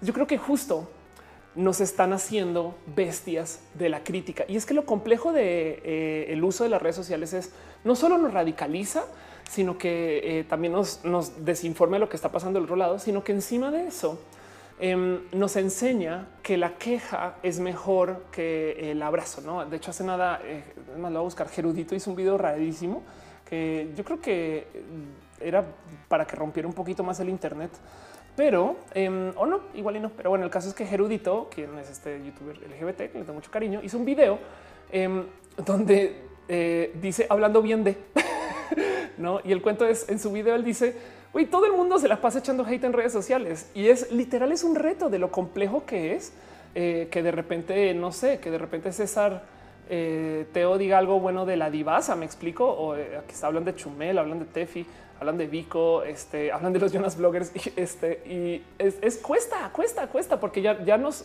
nos, radicalizó un poquito esta posición del Internet. Y no solo eso, sino que si quieren, si quieren ver qué tan desconectados estamos de el, el, buen diálogo en redes sociales, hagan este ejercicio en su próxima llamada de Skype o de FaceTime y demás. Vean cómo las otras personas en la llamada se arreglan el cabello. Piensen en esto. Si ustedes están hablando con alguien en una llamada y esa persona se arregla el cabello, no te está viendo a ti, güey. Se está viendo a sí mismo o sí misma en la videollamada y en muchos casos lo he preguntado y me dicen, sí, yo tengo, yo tengo mi cámara en grande y la otra persona en pequeño y están nomás viendo cómo se arregla. Entonces, la ironía de todo esto es que son dos personas que están en videollamada y se están viendo en un espejo. Güey, eso me parece cucú, pero pues en eso nos hemos vuelto. Así que las redes sociales nos volvieron este tipo de persona que no sabe dialogar con la oposición, no sabe acercarse con la oposición, se radicaliza y por eso nos encontramos con tantos grupos separatistas, aún en espacios que deberían de ser incluyentes, como por ejemplo el caso de las mujeres feministas, que ahora resulta que solo quieren ser feministas para un grupo muy específico de mujeres. ¿no? Entonces eso también está pasando. Y el cuento es que hay mucha gente que ya sabe que si te energiza, tú vas a ser más activo o activa. Y ojo que la palabra clave ahí es energizar. Si tú logras que alguien hable de ti, si tú te vuelves escándalo, los escándalos son virales por definición. Entonces, si tú logras que alguien hable de ti porque está energizado, va a despertar opositores como va a despertar este, eh, fans y gente que apoye. Entonces, las marcas, la gente y sobre todo los comunicadores que están en redes sociales lo saben y no han hecho más que abusar de esto. Y es que hay una cantidad de cosas que si te sientas a mirar acerca de qué pasa con los escándalos en redes sociales, dices, güey, no puedo creer que, que sea así. El caso yo creo que más evidente donde esto se rompió como que de modos más visibles en México fue la historia de Lady Prieta. Para los que no saben, eh, lo que sucedió con Lady Prieta es publicaron en México, de paso, si usted no está en México y no sabe qué chingados es un lady, una lord en México, tenemos esta costumbre de em, como que linchar socialmente a una persona en redes cuando se comporta mal. Hay veces la gente tiene malos días, hay veces la gente está pendeja, hay veces la gente está realmente, realmente agresiva. Y el caso es cuando algún video de alguna persona haciendo o diciendo bobadas se vuelve viral, le, le ponemos de nombre Lady o Lord. Yo en particular, por si no saben, fui una lady esto es un poco historias ocultas de Ofelia, eh, porque resulta que hace muchos ayeres, yo sin entender cómo era la cultura en México, eh, me preguntaba quién chingados le gustan los Yakult, güey, no? Eh, y, pues sin querer me volví más y nadie menos que Lady Yakult, porque todo el mundo me comenzó a tuitear sus Yakults. ¿Cómo se te ocurre, Ofelia, hablar mal de los Yakult? ¿Qué te pasa? Esto me cambió la vida, no sé qué. Lo era yo. Ok, bueno, bueno. Entonces el caso es que yo también fui una lady, pero en ese caso una lady muy, muy, muy este simplona comparación de las ladies de hoy. Pero el cuento es, tenemos esta costumbre de tildar a la gente de Lady Lord y, y alguien un día decidió abusar de eso y me parece una estrategia bien pinches torpe porque hicieron un video que creó a una lady. Entonces la situación fue la siguiente. Dos chicas en un set de fotografía, dos modelos, em, están pasando por este, una sesión de fotos y de repente una chavala güera de nombre Dice, yo no voy a trabajar con esa vieja morena o prieta, dice, con esa prieta. Yo no voy a trabajar con esa prieta. Perdón, pequeño paréntesis. Dice Mau Padilla, ¿crees que un canal de YouTube donde se debatan puntos de vista puestos de manera respetuosa eh, pueda funcionar hoy en 2018? No. O sea, sí, pero eh, no sería tan viral como, como dos canales este, radicales. Desafortunadamente, el algoritmo no va a apoyar canales con contenidos céntricos y la gente tampoco. Entonces, eso es un tema, pero bueno el caso. Desafortunadamente, yo creo que sería muy bonito eh, verificado, por ejemplo, si te fijas, se tuvo que radicalizar eventualmente eh, un poquito, un poquito con sus contenidos, pero en fin, el caso. Volviendo al ejemplo de Lady Prieta, entonces, o sea, los contenidos serían espectaculares, tener un canal de debates y pláticas y demás. Es solo que eh, no, no le iría tan bien en números porque lo odiarían los puntos, sabes? O sea, en fin, el algoritmo el algoritmo eh, hasta que el algoritmo no se pare, como diría Piolo otra vez. Entonces el caso es que Lady Prieta se vuelve viral porque eh, mucha gente saltó con ese tema, sobre todo este tema que eh, se trae muy, a flor de piel en México del clasismo, ¿no? De cómo una güera le dice a una persona de piel oscura, yo no a trabajar contigo. No manches, yo ese día justo em, siendo la defensora de los derechos humanos que me juro que soy, hasta le hablé a Copred y a Conapred acerca del caso, lo reporté, estuve en redes sociales, tuiteando y demás para luego descubrir que todo, todo, y esto se desmintió el otro día, todo fue completamente fabricado. Y lo fabricaron eh, por parte de la gente de Cerveza Victoria, quien estaba haciendo una campaña eh, que se llamaba Lo chingón de México está aquí. Entonces el cuento era, se supone que era falso, y es que para que vean lo torpe que fue la campaña, se supone que era falso que eh, todo este todo este linchamiento eh, fuera meritorio, ¿no? Entonces lo que decían es, oye, tuitero, eres un idiota o una idiota. No puedo creer que caíste por esto sin verificar nada. ¿eh? Tú, la neta, neta, tú eres un tonto por eso. Aquí en Victoria te queremos decir que toda esta gente es chingona y lo chingón está aquí, incluida la prieta. y entonces eh, pues mucha gente se sintió muy ofendida porque es de cuando que una marca de cervezas me está diciendo a mí que no, que yo soy idiota, güey, no mames, güey, yo soy tu cliente, me explicas, no me expongas por hacer un linchamiento. Y ellos como que pensaban que iba a haber un segmento de gente que no linchó, que iba a decir, ya ven, les dije, y se van a sentir muy chingones porque vieron a alguien hacerse él o la idiota, ¿no? Entonces el caso es, explotó esto porque en últimas lo que querían hacer es que la gente se pusiera muy pinches furiosa y le fue repinches bien. Y para que lo piensen nomás, es esto ya tiene esto a ver de cuándo es, perdón, a ver si está 27 de junio del 2017, ya tiene un año y, medio casi. Y como que todavía de cierto modo, pues no tuvo tanto impacto. Y es que eso es un poquito lo que yo quiero platicar con ustedes, porque vas y miras eh, y resulta, y esto es bien complejo, ¿eh? Porque como estratega digital no haces más que decirle a las marcas, güey, si no estás en Twitter, mueres. ¿eh? O sea, si no estás en redes sociales, es la peor marca del mundo. O sea, no puedo creer que una empresa moderna no esté en Foursquare, Instagram, YouTube, Twitter, Facebook. No, no puedo creer que hagan esto, aquello y demás. Pero luego así mira, si te asomas por los escándalos que han, sucedido en redes sociales y, y realmente, pues no han sido, no han sido tan escándalo. Esto sucedió hace unos ayeres. Esto fue un comercial de Saba donde es de literal subir una imagen que sea tómate una foto con los nuevos tampones estilos con aplicador largo y gana un iPad. Y me acuerdo que fue escándalo porque mucha gente saltó a decir, mm, o sea, tengo que tomar una foto con el tampón, o sea, como puesto. y explotó, explotó en redes y pues fue eh, esta gente hablando de hoy, cómo no puedo creer que no vieron que ese mensaje este, se saliera de control y demás, ¿no? Em, luego hubo un caso en particular, madre mía, estas páginas, pinche merca, güey, está lleno de anuncios. Esto me pasa por no tener adblock, pero bueno. Em, McDonald's, según en algún momento había comprado a Burger King, entonces se habían adueñado de Burger King. Esto fue un supuesto escándalo y luego fue el famoso nos hackearon. Eh, Purino Latam fue víctima de Anonymous. Entonces, eh, literal, sí dijeron nos hackearon. Entonces, estamos haciendo hacktivismo. Eh, y, y, recordemos que em, hubo tantas, tantas, tantas historias como por ejemplo misoginia, Volaris. ¿no? Vamos a ver. Eh,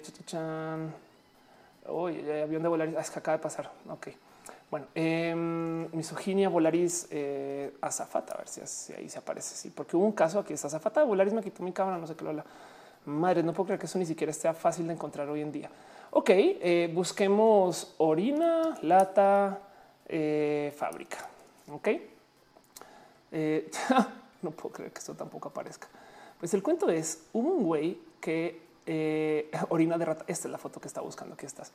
Ok, decomisan 12.264 latas de chile eh, porque supuestamente encontraron una foto de empleados orinando en la línea de producción. Esto fue un escándalo en julio del 2016, ¿no?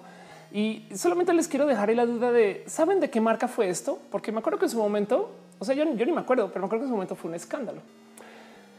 Y hagan este ejercicio para todos los escándalos que recuerden. Güey. Y les, es más, pueden ser con escándalos recientes. Yo les hago esta pregunta. ¿Alguno de ustedes dejó de consumir Hershey's después de su campaña? A lo que voy es, hay eventos magnos, magnos. Em, eh, y AB Conecta. Hay eventos magnos donde tú vas y lo primero que te dicen es, si no estás como empresa en redes sociales, eres la muerte, eres el cáncer, eres la peor empresa que existe en el planeta. Pero luego así mira, si yo les hago esta pregunta, ¿creen ustedes que Apple tiene una estrategia fuerte en redes sociales? Güey, no, perdón. En este caso me estoy quejando de llave conecta. No debería hablar de llave en general. Estoy hablando de la cantidad de veces que una como estratega digital o implementadora de estrategias digitales, que lo he sido por mucho tiempo en mi vida, le he dicho o le hemos dicho a las marcas, güey, es que si no estás en redes, te vas a quemar horrible, ¿no? Ya están diciendo que fue de Chile la costeña y ahí ves, ¿no? Eh, fue la costeña de los chiles. Y les hago la pregunta si la costeña em, dejó de vender, ¿no? Vamos a buscar eh, la costeña ventas, ¿ok? Eh, y vamos a buscar estas noticias. Chan, news, aquí está, ok. Ay, ok, vamos a ver si aparece algo. La costeña creció 17% en ventas en el 2017. Ok, la costeña prevé reinvertir 20% de sus ventas en el 2018. O sea, les va bien. La costeña ampliará producción, prevé alta del 12% en ventas. Entonces acá tienen a una marca que, que tuvo que eliminar 12 mil latas, quienes luego, porque los cacharon con un empleado orinándose en las latas y están vendiendo con crecimiento de cifras del doble dígito. No hace sentido. Em, el cuento es las redes sociales lo presentamos nosotros como estrategias digitales como este punto así de súper necesario y válido y de cómo tienen el máximo impacto. Pero la verdad de la verdad es que los escándalos tienen muy poquito impacto, muy, muy poquito impacto.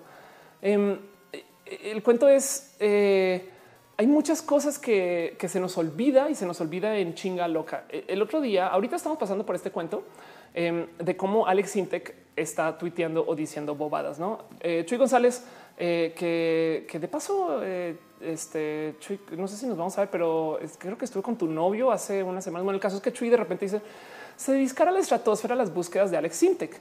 En el 2018, en enero, dice responde porque califican de su música es para Godines. Luego dice tilde pornográfica la canción de J Balvin, por lo cual se peleó con este, los reggaetoneros, me acuerdo. Hay una noticia bien vieja de Alex Sintec. Eh, elimina cuenta Twitter. Esto le pongo que es como el 2012, si mal no estoy. Vamos a ver, eh, pues este es bien pinche viejo, no? Pero, pero bueno, el caso es lo máximo que le pasó a Alex Sintec es que le quitaron una chamba eh, como embajador, este, creo que Naciones Unidas, algo así. Pero bueno, el caso es, es una persona que en últimas no les miento y como lo decía en su tweet, me encantaría ver, me encantaría ver qué chingados está pasando con los números de las búsquedas de Alex Intec en Spotify. Si bien yo sé que no mucha gente es fan de Alex Intec y de su música en particular y que sus hits, sus últimos hits fueron creo que el 2007, el último, o sea, ya tiene más de 10 años. Aún así, estamos hablando de Alex Intec. ¿Hace sentido? Em, y dice Jesús Mares, ahora es por acoso a un menor. Y, hagamos este ejercicio. Dejemos acá una nota mental hoy, primero de octubre del 2018. Vamos a ver cómo nos acordamos de esto, pero a ver si en dos meses recordamos lo que pasó con Alex Intec. No pongan en el recordatorio lo que pasó, solo es tratemos de recordar qué pasó con Alex Intec y a ver eh, si eso eh, deja algo marcado, no? A ver si le pasa algo, a ver si, si tiene algún impacto.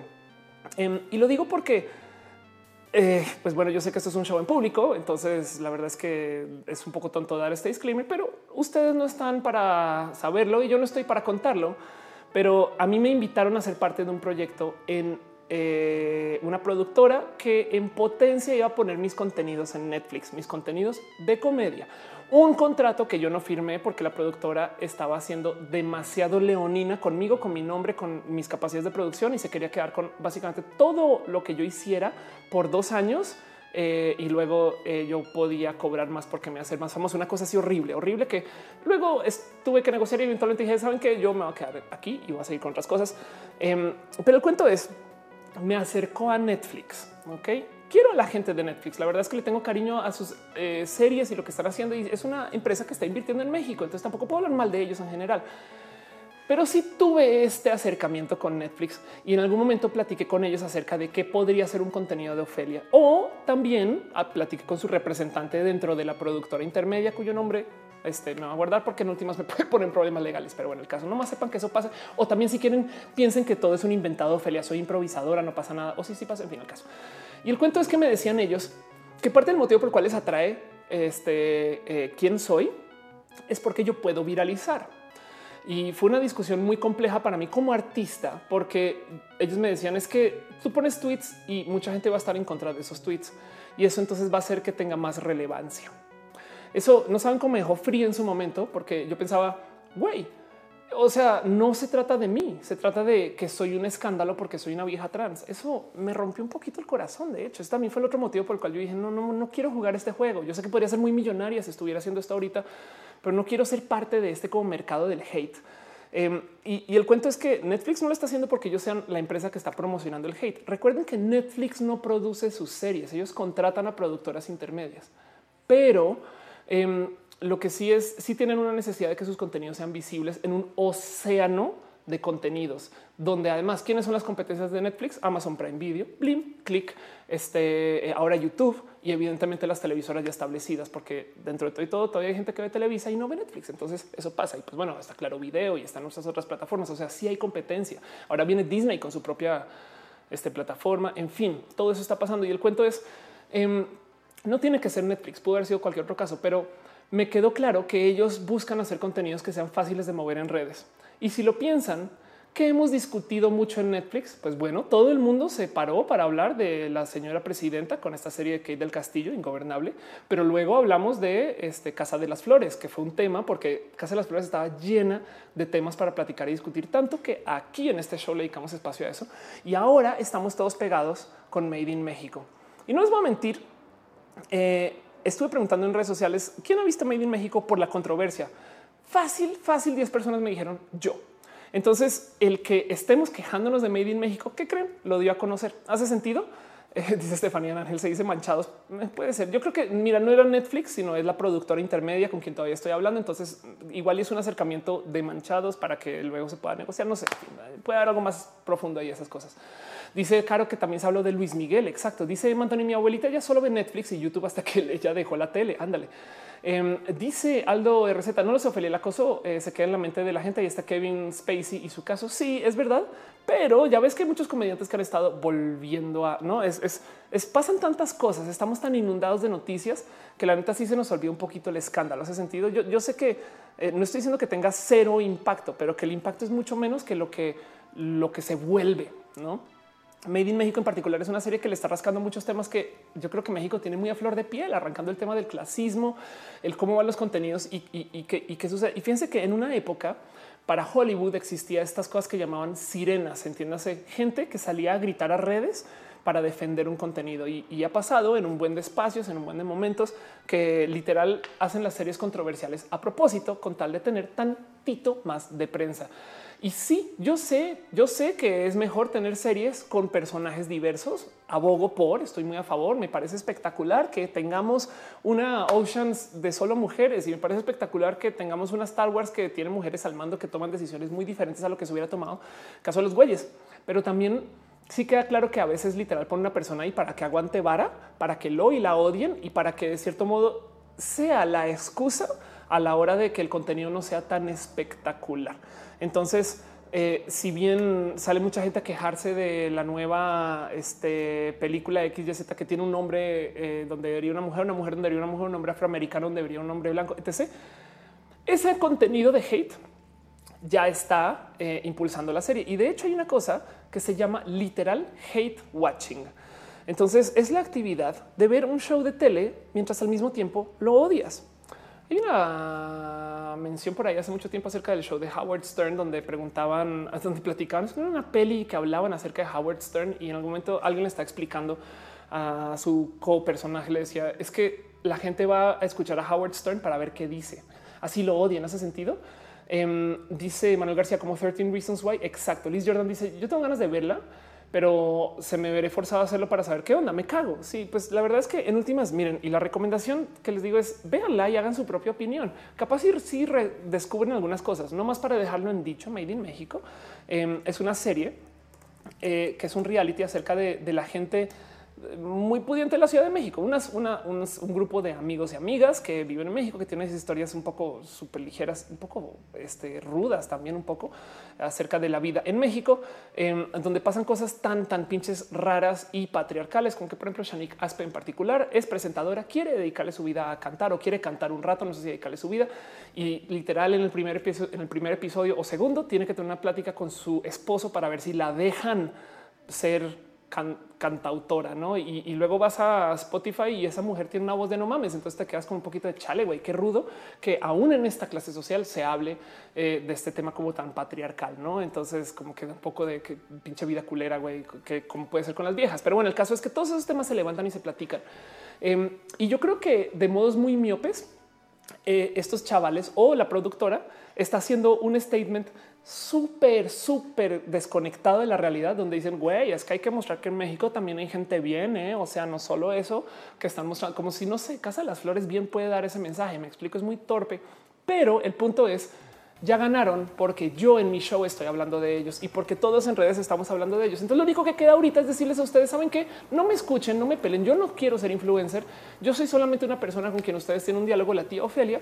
Ahora vayan ustedes y vean un cachito y hagan su propia opinión. Es lo único que les puedo recomendar. Desafortunadamente eso va a alimentar a la bestia y va a impulsar a que hagan una segunda pinche serie. Porque qué hicimos? Alimentamos al troll.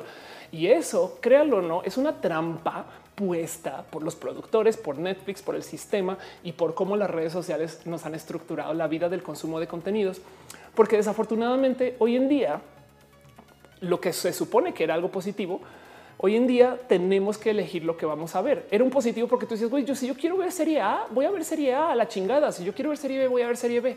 Pero como tú tienes que elegir, entonces ahora tienen que hacer estos trucos psicológicos para que esté en top of mind una serie por encima de otra. No sé si les ha pasado, seguramente sí, que abren Netflix y se quedan scrolleando 20 minutos, güey, seleccionando qué chingados ver y luego ponen la misma serie o la misma peli que ya habían visto dos o tres veces antes. Eso me ha pasado a mí un chingo de veces y yo creo que responde al hecho de que cuando yo llego a la tele quiero no pensar, pero el mero hecho de elegir lo que voy a ver me obliga a pensar. Y entonces ahora lo que más me despierte la emoción me va a llevar más rápido por un camino. Ese sentido y en eso, si yo estoy muy peleada con una serie, igual y digo, pues a ver qué pedo. O del otro lado, capaz y también eh, despierto un poquito de interés por algo y entonces me pego. Perdón, Diana, y dejo un abrazo financiero. Muchas, muchas gracias. Muchas gracias, piñas para ti.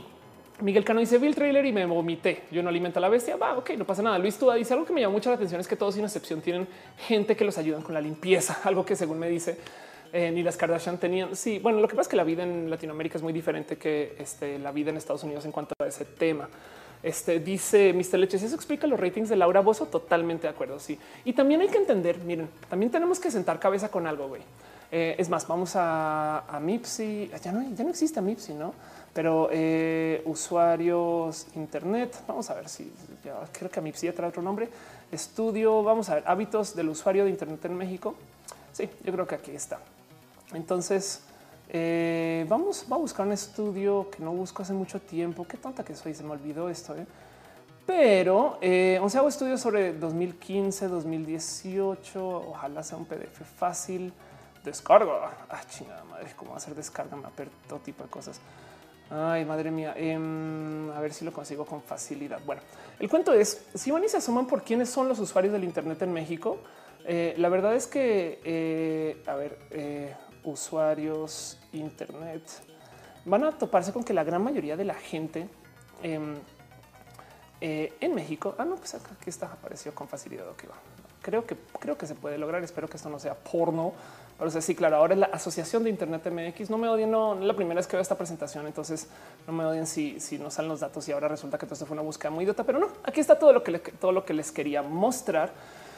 Em, si van y se asoman por quién navega, dónde navegan, dónde están, pues lo primero es que la gran mayoría, bueno, la mayoría de los usuarios del Internet en México resultan, ah, vaya, vaya, pues ahora son mujeres, 51%. Ok, pero bueno, son, si sumamos 18 más 18 más 21 más 15, quiere decir que la mayoría de los usuarios de Internet todavía siguen siendo menores de 34 años. Ok, esto es 10, 20, es con 40, como 60 y como que 70% de los usuarios de México son menores de 34, sigue siendo una estadística real. Em, y lo digo porque consideren que digo 34 ya no es tan joven, pero pues igual aún así 15, 21 este, y 18 eh, quiere decir que casi casi que el 60, casi el 60% de los usuarios eh, son menores de 24. Eso sí, la mayoría. Y eh, vamos a ver estas cifras de nivel socioeconómico. Las estadísticas de nivel socioeconómico son horribles. No se claven mucho en qué es tener un nivel socioeconómico alto, medio, alto, medio, bajo y bajo. No se claven mucho no se claven mucho, pero solo les quiero dejar este pensar que medio, bajo y bajo son también como más o menos el 49% de la gente. Entonces, la gran mayoría de los usuarios del Internet en México son personas jóvenes, solían ser niños, ya no, personas jóvenes de nivel socioeconómico medio, bajo o bajo. No, entonces esas métricas son completamente, eh, digo, hay mucho que ver acerca de la metodología del estudio, porque hay demás, pero tengan presente eso. La gran mayoría de la gente en el Internet son personas jóvenes con poca educación. ¿Les sorprende que el Internet sea un espacio lleno de hate, troleo y estas cosas? ¿No hace sentido? Em, digo, estoy haciendo una cantidad como de eh, acusaciones indebidas. Quizás estoy quizás siendo potencialmente clasista con esto. Puede que sí, pero para que no más háganse ustedes su conclusión con, con este estudio. Y, y a lo que voy es hay que sentar cabeza con que también si lo que más se escucha en el, en el, en el Internet latinoamericano es Spotify. La neta, si lo que más escuchas es Spotify, pues y vas y miras eh, lo que más ofrece Spotify en sus listas de top 50, pues eso es lo que más hay. Hace sentido. Es como que también tenemos que sentar cabeza el momento que este cuento de oh, yo no sé por qué hay tanto reggaetón en tantos lados. Pues porque la neta, neta, hay que enfrentarnos un poquito eh, con la realidad de decir, pues porque a la gente le gusta el reggaetón. Hace sentido. Y entonces hay gente que literal se agarra de defender un poco el el cómo está bien maltratar a alguien porque le gusta el reggaetón y más. Y en últimas es pues mira, perdón, pero pues es que esa es la realidad del país en el que vives. Es como de repente quejarse de los tacos porque no son limpios. no es, no, güey, es, algo que también hay que sentar cabeza porque es cultural.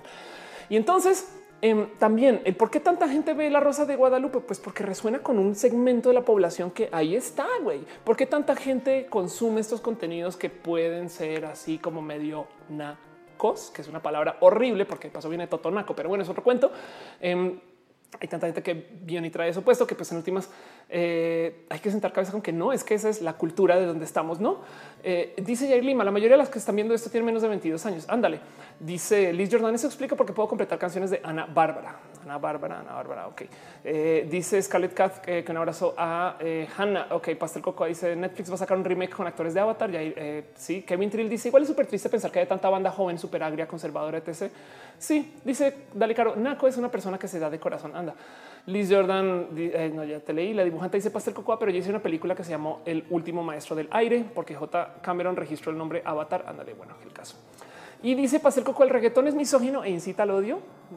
Un si hay algo que decir acerca del reggaetón, este análisis me lo tengo guardado para otro roja, literal, lo tengo en la lista de ideas de cómo el, reggaetón en particular ha cambiado mucho su temática, porque solía ser que las canciones del reggaetón de los hits, o sea, las canciones hit de hace como 10 años, se trataban acerca de güeyes abusando de sus chicas. No, yo tengo muchas chicas y entonces, eh, ¿qué, te, digo? Esposa, conocí a otra, estas cosas, ¿no? Y las canciones de como cinco años para acá, los hits, eh, tanto de reggaetón como de estos como muy populares bandas y no sé qué se tratan acerca de hombres dolidos del corazón porque las mujeres los están maltratando, no? Este tú y yo y estas cosas, no? Donde eh, se trata de dos hombres que no saben cómo solucionar que una mujer no les dijo que no y cosas así que, que eh, eso es un pequeño estudio que me quería sentar a hacer. No he tenido el tiempo de cómo las mujeres se han ido empoderando aún en la cultura del reggaetón, pero eso es otro pinches tema, no? Y el cuento es em, que justo eh, gracias a que el Internet es como es, gracias a que las redes sociales son como son, gracias a que los escándalos son tan efímeros, pues hay gente que literal, no es broma, vive de ser odiado y odiada y les vale pinches gorro y abusan de eso. Em, yo creo que el ejemplo más claro, que de paso lo, he visto muy callado, seguramente porque ya se acabó la época electoral o pues se cansó, literal, así de plano se cansó, Em, es eh, nadie más y nadie menos que Cayo de Hacha. Cayo de Hacha, de paso, troleó al Internet de modos galácticos hace unos meses cuando de repente puso un comentario que hacía alusión a que él perdía su show, donde decía, pues bueno, creo que es hora que se acaba y la gente se lo celebró y lo reportaron en medios. Cayo de Hacha pierde su show, celebramos a huevo, se fue este chingón, no sé qué lo tal y tal. Y yo tenía esta política de no hablar de él, que en últimas ya como ya no está tan presente, ya no lo veo tan presente en este tema de los feminismos, le bajó de huevos o se fue para otra cosa o yo me fui a otra cosa también. ¿eh? Pero el cuento es no solo no lo corrieron, sino que se fue a un espacio nuevo y no más que, que vean esto que se publicó después. Fue un acierto contratar a Cayo de Hacha en Radio Fórmula. Eso fue el 5 de junio del 2018 y el güey, pues, ¿qué les digo? Es un pinche hit. El güey ha logrado eh, llevar eh, una cantidad de plática y discusión que desde lo radical funciona muy pinches bien. Si tuviéramos un comunicador que no es radical, a ver, ¿quién es el anticayo de hacha? No sé, díganme nombres. Mm, no sé si Carmen Aristegui, me inventé eso, pero ¿quién sería un anticayo de hacha? Piensen ustedes quién es. Ahora piensen quién es una persona muy céntrica que habla bien y mal de Cayo de Hacha y bien y mal de ese anticayo de Hacha. No es muy difícil. Claramente conocemos más bien a los polos y eso yo creo que tiene que ver con el cómo está estructurado esto. Y Cayo de Hacha no es para nada, pero para nada nuevo. Em, hace unos ayeres, para los que lo recuerdan, teníamos esta personalidad en, eh, YouTube, el YouTube LGBT eh, que se llamaba Double Trouble dejaron de publicar ¿eh? y borraron un buen de videos, pero nomás para que vean. Hace dos años subían videos de 580 mil, 484 mil, 720 mil views, este, donde literal su posición era ser la contra. Apoyo a Donald Trump. Así, apoyo a Donald Trump. Ese era un video con todos están diciendo Donald Trump es un idiota. Este 20 mm, años de cárcel para eh, este Renato Altamirano. No me amenazó Luisito Comunica. Güey, qué pinche cuánto pinche hate que hay en esto, no? Eh, y eh, fue muy divertido que hacia el mero final ya se iba acabando cuando habló de Pepiteo. Pepiteo les dieron la cara. O sea, me acuerdo que en particular le a ver, a ver qué pedo, güey. Fueron los únicos que no dijeron no, no quiero, quiero que te calles, sino que dijeron, pues cuéntame qué, no? Y en últimas no hubo réplica. Este y se falseó mucho y como que se acabó y no he vuelto a ver nada de esta historia, pero como sea, es una persona que antes eran dos que vivía del hate yo recibía un chingo de eh, comentarios en WhatsApp y en Facebook y en Instagram y demás cada vez que publicaban un video.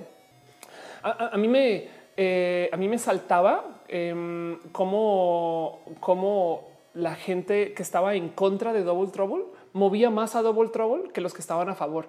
Eh, como que ibas a las redes sociales y, esto, miren, saben que ni siquiera quitemos Double Trouble de acá. Cada que hay un hashtag trending topic homofóbico, que de paso se han acabado, ¿eh? ahora que lo pienso, pero cuando lo sabía o, cuando aparecen, si se asoman, el 90% de los comentarios son personas diciendo, no puedo creer que este hashtag exista.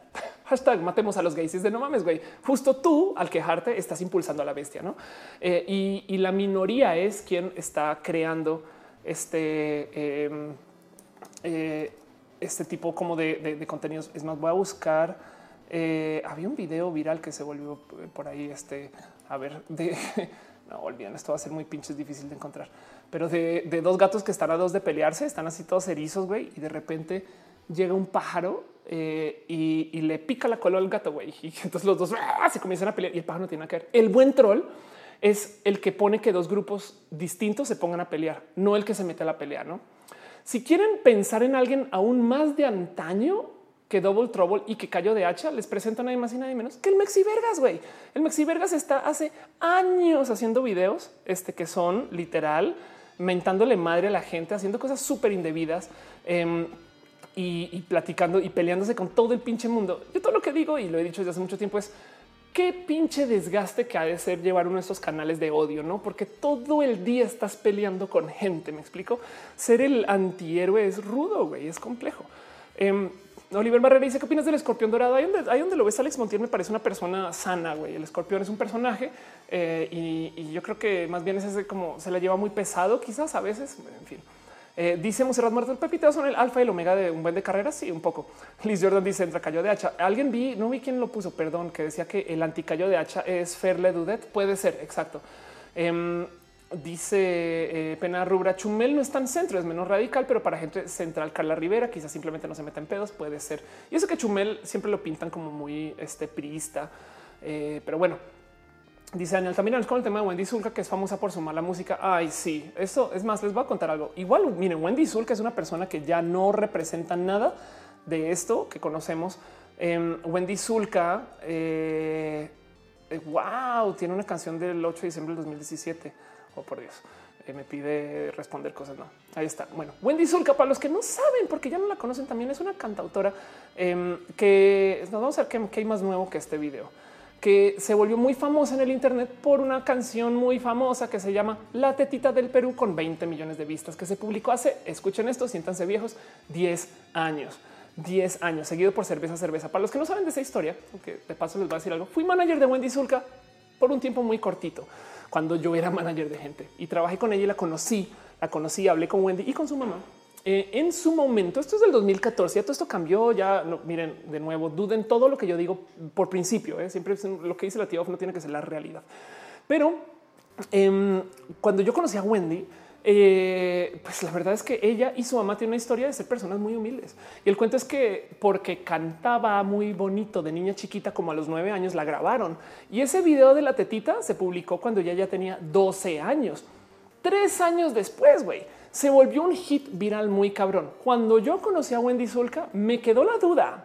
Nunca lo pregunté, no me acerqué, no le quise romper la ilusión, pero yo estoy muy convencida que ella no sabía que cantaba como cantaba y que no sabía que era la broma. Y yo no iba a ser la persona a decirle es que a ver, te volviste viral porque la gente está discriminando desde lo social que tú estés cantando una canción acerca de la teta del Perú.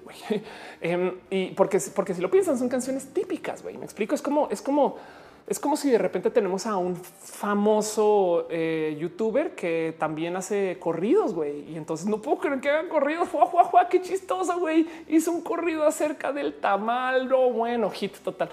Eh, y el güey no se enterara que eh, más bien el güey pensara que porque cantaba muy bien sus corridos. Hace sentido.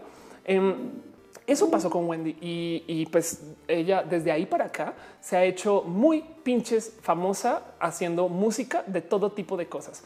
Eh, se sacó adelante con una carrera eh, haciendo todo tipo de producciones, viajó a Nueva York, estudió un poco de música también para eso, tuvo eh, participaciones en varias con, contratos con marcas y cosas así. En fin, me parece que es espectacular lo que hace Wendy. Siempre, siempre la pinches trabajado por este como, o sea, le salió muy bien, le salió muy bien. que la gente se burle de Wendy, no como que, como que yo creo, me gustaría pensar que si algún día si, pudiera hablar con ella, me gustaría preguntarle es un güey, ¿te sientes bien de que se burlen de ti? Hay un comentario muy bonito que dice Vico en su video musical. ¿Dónde está? Aquí está. Em, cuando hizo su roast, donde ella dice en algún momento, güey, puedes decir lo que quieras de mí en Instagram. Nada me sorprende. Dicen que hago drama, tomo ofende. Va a seguir siendo más bonita Instagram. Y por acá luego en algún momento dice, tu hate paga mi renta, güey. Y es totalmente real. Mientras más gente eh, mis mejores fans son los haters. Aquí está. Digo, si bien Vico tiene este tema que aparecería que solo habla de sus fans haters, no? Pero bueno, eh, eso es algo que ella ya en entrevista conmigo lo enfrentó. Em, ella más bien lo que dice es, güey, la verdad, verdad es que toda esta gente me está dando a conocer. Es una situación muy tipo Wendy Zulka. Entonces, digamos que en este caso es marketing accidental del odio no, porque no creo que en el caso de Vico, capaz y dijo, pues güey, si ya lo están haciendo, pues a la chingada me va a hablar de ellos. Va a haber haters. ¿Qué más me tienen que decir? Y ella aquí cobrando AdSense, no? Wendy, pues le pasó pero como sea es este marketing del odio, no? Eh, eh, eh, no les voy a mentir. En su momento, yo que he estado muy encima de las personas, yo, yo a mí me hubiera gustado haber sido odiada por Double Trouble, pero no, güey, no, no pasó. Acabé hablando con ellos. Marco Montoya dice que hay con Colibritan y la historia de Colibritan es un poco más diferente, pero bueno, digamos que igual, eh, Colibritan y em, saben que no, es Colibritan es una historia espectacular. a ver. Les voy a contar una historia de algo que aprendí hace cuatro años. En una época existía un canal que se llamaba Nuevón. Nuevón eh, va a buscar si ya no existe. Entonces, pero aquí está. Nuevón fue un canal que le pertenecía a LatinWe, la empresa contra quien yo trabajé, eh, que tenía un contrato de YouTube para hacer series en YouTube antes de las series originales que se están haciendo hoy. O sea, YouTube antes le pagaba a productoras en eh, Los Ángeles y en Miami para que hiciera youtubers famosos. Es a propósito. O sea, YouTube literal le decía a estas empresas, yo quiero que tú hagas estrellas para que esas estrellas luego muevan YouTube y se vuelva aspiracional y la gente haga más videos y esté más tiempo en el sitio. ¿eh? No sé por si, por si creen que los youtubers son accidentales. ¿eh? Cuando un youtuber se comienza a volver muy famoso, más que el algoritmo, YouTube mismo dice, güey, vamos a super explotarte en todos lados para que ahora todo el mundo vea que hay personas famosas en YouTube y quieran ser como ellos o ellas. Y por ejemplo, eh, por eso ven a tantos youtubers colaborar con eh, YouTube Rewind y estas cosas, porque YouTube los impulsa. Pero bueno, el caso es que en esto nuevo era eh, un canal hecho por una empresa tercera que ya no existe el canal, en su primer año, ellos comienzan a hacer series y, lo digo porque yo estaba ahí. Eso era un negocio que yo, yo los conocí en esto. O sea, mi trabajo con ellos fue presentarles a personas que podían ser youtubers en el futuro. Eh, no más vean esto. esto fue algo que yo hice. Bueno, yo les presenté a estos youtubers en ese entonces y ahora les ha ido re bien. Por si de paso les queda algún paralelo con lo que está pasando ahorita con los Elliot, no? Em, este, pero bueno. El caso es eh, trabajar con estos youtubers y demás fue cuestión de hacer ¿no? este tipo como de contenidos y demás. Y el cuento es que cuando se estaba acabando el primer año de, la licitación de, de Nuevón, todavía no tenían un video viral espectacular. Entonces ellos se acercaron con una productora que hace magia negra que se llama La Gran Royal. Em, y La Gran Royal, básicamente, no saber qué cae, que esta ironía viral. La Gran Royal es una productora. Este artículo se escribió en el 2013. La Gran Royal es una productora que había hecho varios videos como eh, Acapulco Dreamers, si mal no estoy. Em, Acapulco Dreamers, por si no lo recuerdan o no lo saben. Este video, el video de Santi y cómo se llama Santi. Bueno, sí, la gran, la gran Royal presenta em, y así estos videos que se burlaban un poquito como de el folclore, con como este kitsch folclórico em, y los contratan y les dicen necesitamos un video viral éxito. güey y ellos no tienen ningún problema con hacer con el dinero que de paso recuerden que Nuevón le pertenecía en ese entonces a Latin Wii. Latin Wii le pertenece este, a gente que es en parte accionista con Sofía Vergara. Entonces, para que vean no hasta cuánto dinero, a cuánto dinero tenían acceso para hacer esta producción y se inventaron una estrella viral desde ceros. Em, y esa estrella se llama o se llamaba Colibritani. De hecho, la persona que actúa Colibritani, perdón si les estoy rompiendo acá un poquito el sueño, se llama Beth eh, que creo que es bien, creo que venía de Azteca, súper bonita persona, muy pilas, muy, este, muy, muy pinches chambeadora. Y lo que hicieron fue vamos a burlarnos de cómo la gente se burla de lo que consideran naco y lo hicieron con gusto, tacto, fue kitsch, le dieron como su espacio, pero no se burlaron. Sabes, como que la comedia estuvo muy bien llevada. Fue, fue comedia, fue risa con nosotros y no de nosotros. ¿Hace sentido? Eh, Raúl Mollado dice Chip Torres salió de ahí. Por supuesto, ándale. Eh, Jorge dice salúdame. Hola, eh, soy súper sexy. Dice quién es Ranta Altamirano. Me suena, pero no. Googleala. Es una chica trans que también ha sido muy controversial, este, porque así pasa, no? Dice Antonio, ¿quieres un video viral por un gato frente a la cámara? Eh, no, yo te digo algo, eh, no siempre pasa. Eh. Matú no es tan viral como parecería, eh, aunque no, no sé, por supuesto, yo si me buscan para hacer video viral, este, los contratos comienzan desde medio millón de pesos el minuto. Para en adelante el llamado lo tenemos que hable con mi manager, por favor. Ok, gracias Matú, gracias. Pero bueno, qué cagado, estoy viendo que tengo los subtítulos en inglés, entonces ahí está. Did the broccoli diet well to fit into this dress? Pero bueno, el caso es, ellos de cierto modo también abusaron un poquito de este tipo de marketing del escándalo, eh, porque primero que todo, la neta, neta, nunca nadie nos había comunicado algo así, pero fíjense que Colibritani, Wendy, bueno, Wendy no tanto, eh, eh pero Colibritani, este tipo de series que se burlan, que quieren como evidenciar un poquito eh, el barrio, si lo quieren ver así, em, me parecen un poco inocentes a comparación de lo que se está haciendo hoy. el cuento es les voy a decir algo. Esto, esto es algo que yo he hablado mucho en mis conferencias, pero pues todos recuerdan el famoso video de Kika Nieto cuando en un QA de repente salió a decir es que saben qué? Em, eh, yo la neta neta eh, tolero, tolero, aquí está así, yo, yo tolero a la gente gay, ¿no? Y a ver si todavía está acá, es que ya pasó hace rato, no sé si alguien recuerda más o menos cuándo pasó, es que tampoco hay, tampoco guarda tanto este social blade, pero Miren, para que tomen una medida, vamos a tomar los números bajos de Social Base. Social Base es una herramienta que trata de calcular cuánto dinero ganan los canales de YouTube por eh, mostrar anuncios de Google, dejando de lado patrocinios, dejando de lado menciones y demás. ¿no? Em, el canal de YouTube de Kika Nieto en el tramo bajo, bajo, y les digo con fe de experiencia, mi canal aquí está como más o menos en la mitad del rango, pero vamos a tomar el bajo, vamos a tomar el bajo porque sí. Esta mujer está ganando su canal más o menos eh, de un mínimo de 5 mil dólares al mes. Ok, eso es estimado, puede ser un número diferente, puede variar un chingo, no sé qué, no se confíen tanto con esos números, pero pues digamos, yo les, puedo decir con fe experiencia que no está tan lejano de la realidad. Y si todavía están por aquí, yo creo que ya no, porque ya pasó hace tanto tiempo, pero los números de cuánto dinero ganó por su video, em, pueden ver que por video esta mujer está haciendo más o menos un video de este, un video de madre mía de 591 mil reproducciones pues hace como 100, 150. Acá tiene un video que tiene 500 dólares.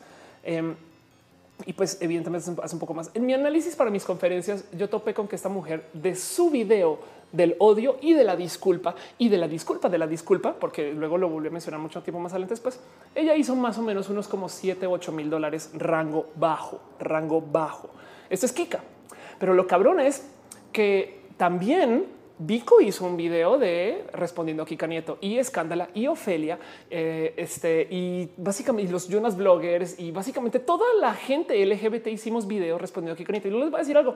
El segundo video más visto de mi canal es el video de Kika Nieto, un roja donde hablé del tema. Güey, eso soy yo, que soy una youtuber pequeña que tiene ¿no? y que hago cosas muy diferentes porque son stream, no son videos y no sé qué. Bueno, puede que no sea la historia de nadie más, pero también fui a Social Blade e hice el cálculo de más o menos cuánto dinero ganamos todos, no entre Escándala, Vico, entre creo que Pepito también respondieron. Me acuerdo, ya tiene unos meses porque lo hice para junio, para Campus Party. Em, y me encontré con que básicamente, si tomamos el rango bajo, esta mujer con un comentario de odio le inyectó a la economía de YouTube porque generamos más vistas, porque estuvimos llenos y energizados unos como 20 a como entre 15 y 20 mil dólares distribuidos entre todos y todas.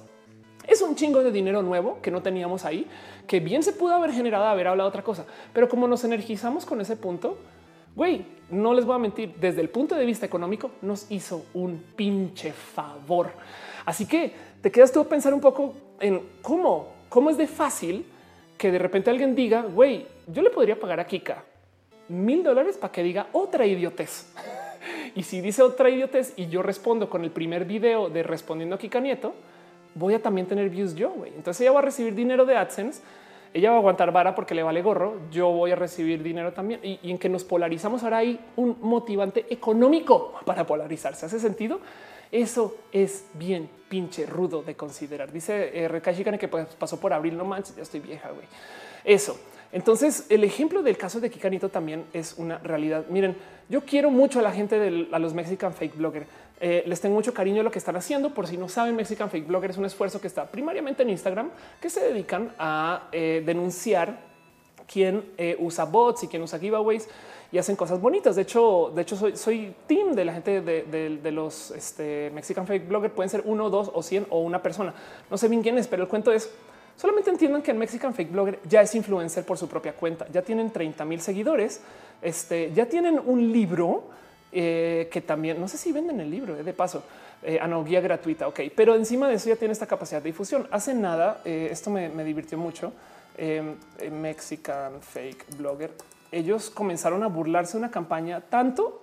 No les he preguntado esto, no debería tanto, pero se burlaron tanto de la campaña que la promocionaron más. Güey eh, y, pues digo, si, te haces de, una mente malvada, podrías decir que entonces fueron parte de la campaña. No, la verdad es que yo creo que no, conociendo cómo responden y cómo piensan de estas cosas, pero pues ellos mismos impulsaron la tita de Chiles Challenge, una, una campaña de la cual se burlaron.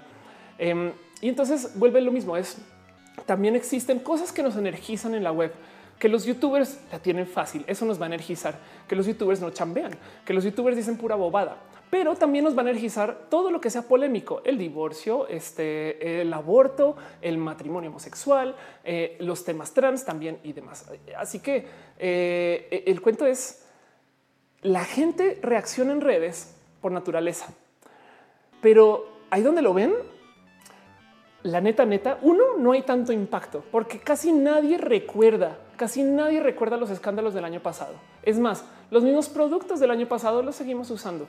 Hershey's en particular lo odiamos, pero eh, vas y miras y, resulta que las campañas pues tenían más o menos algún pie más o menos sano y bonito, solamente que ejecutaron entre comillas mal. Pero yo dudo, es más, dudo. Esto es en México, ¿eh? una campaña. Ah, no, perdón, esto es en Estados Unidos eh, o en Canadá, creo, eh, donde hablaron de, Hershey's, eh, de, cómo le daban, de cómo un señor viejo, la verdad es que lo hicieron muy bonito, le regalaba chocolates a la gente de una población, a la gente que lo necesitara y demás. Yo creo que eso es un poquito lo que están tratando de aterrizar acá. Y de hecho, acá en México estaban llevando una campaña más o menos similar. aquí está algo que puso Ake, quien le tengo mucho cariño. Dice: No sé cómo le hicieron para destruir algo que su comercial pintaba para bien. Hacer el bien sabe bien. Eh, y sí hablan de cómo Hershey's quiere apoyar y quiere ayudar a la gente que está en necesidad. Solamente que como lo ejecutaron, lo ejecutaron re mal. Pero ya que pasó, yo dejo la duda de si les hizo daño. Aún así, marcó una forma de cómo se supone que piensan y demás, pero no creo que le haya tenido un impacto. Y no me sorprendería si dentro de un mes, dos o en un año vemos que como las latitas de los chiles orinadas, güey, ahora resulta que Hershey's vendió más que antes porque la gente lo tiene presente.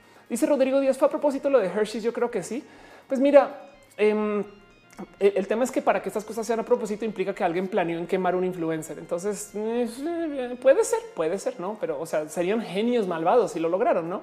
Dice Anthony, como cuando medio YouTube se volvió homosexual de la nada y mira cuántos views tuvieron. Anda, eh, dice Jair Lima Moreno usa ese tipo de publicidad. No lo es que todos los partidos políticos, es más, algo me pasó en Guadalajara, donde estaba hablando con un político hace unos ayeres y le estaba hablando de cómo hay tanta gente LGBT en México. Le digo, no, güey, fácil. Eh, bueno, según los estimados más bajos, hay como 15 millones de personas LGBT en México. Em, y, y, se voltea y me dice, no puedo creer que ningún político se haya querido aprovechar de eso para conseguir más votos. Y yo así de, eh, no sería mejor si los políticos lo hacen porque les interesa la causa, no en vez de usar un grupo solamente para conseguir más exposición. No mames, güey, qué malvado es ese pensar. Pero bueno, em, eso también está muy presente. La locomotora el escándalo de Lady Prieta está más chido. Exacto. En video de agüita de limón de vino planearon, planearon Lady Prieta. Sí, total, sí, total. No, Lady Prieta fue claramente planeado y ejecutado muy pinches mal. Monserrat Muerto dice: Creí que estaba loca, pero si la tía lo hizo again, vio el lado bueno real a la cosa. Anda, lo, si le vi una cosa bonita, algo que no era tan bonito, sí. Eh, pero de eso vivo, ¿no? Eh, dice Gianfranco Silvestre que estamos acá a llegar de la universidad, estamos hablando acerca del marketing del odio. Quería platicar con ustedes justo, de, justo con eso.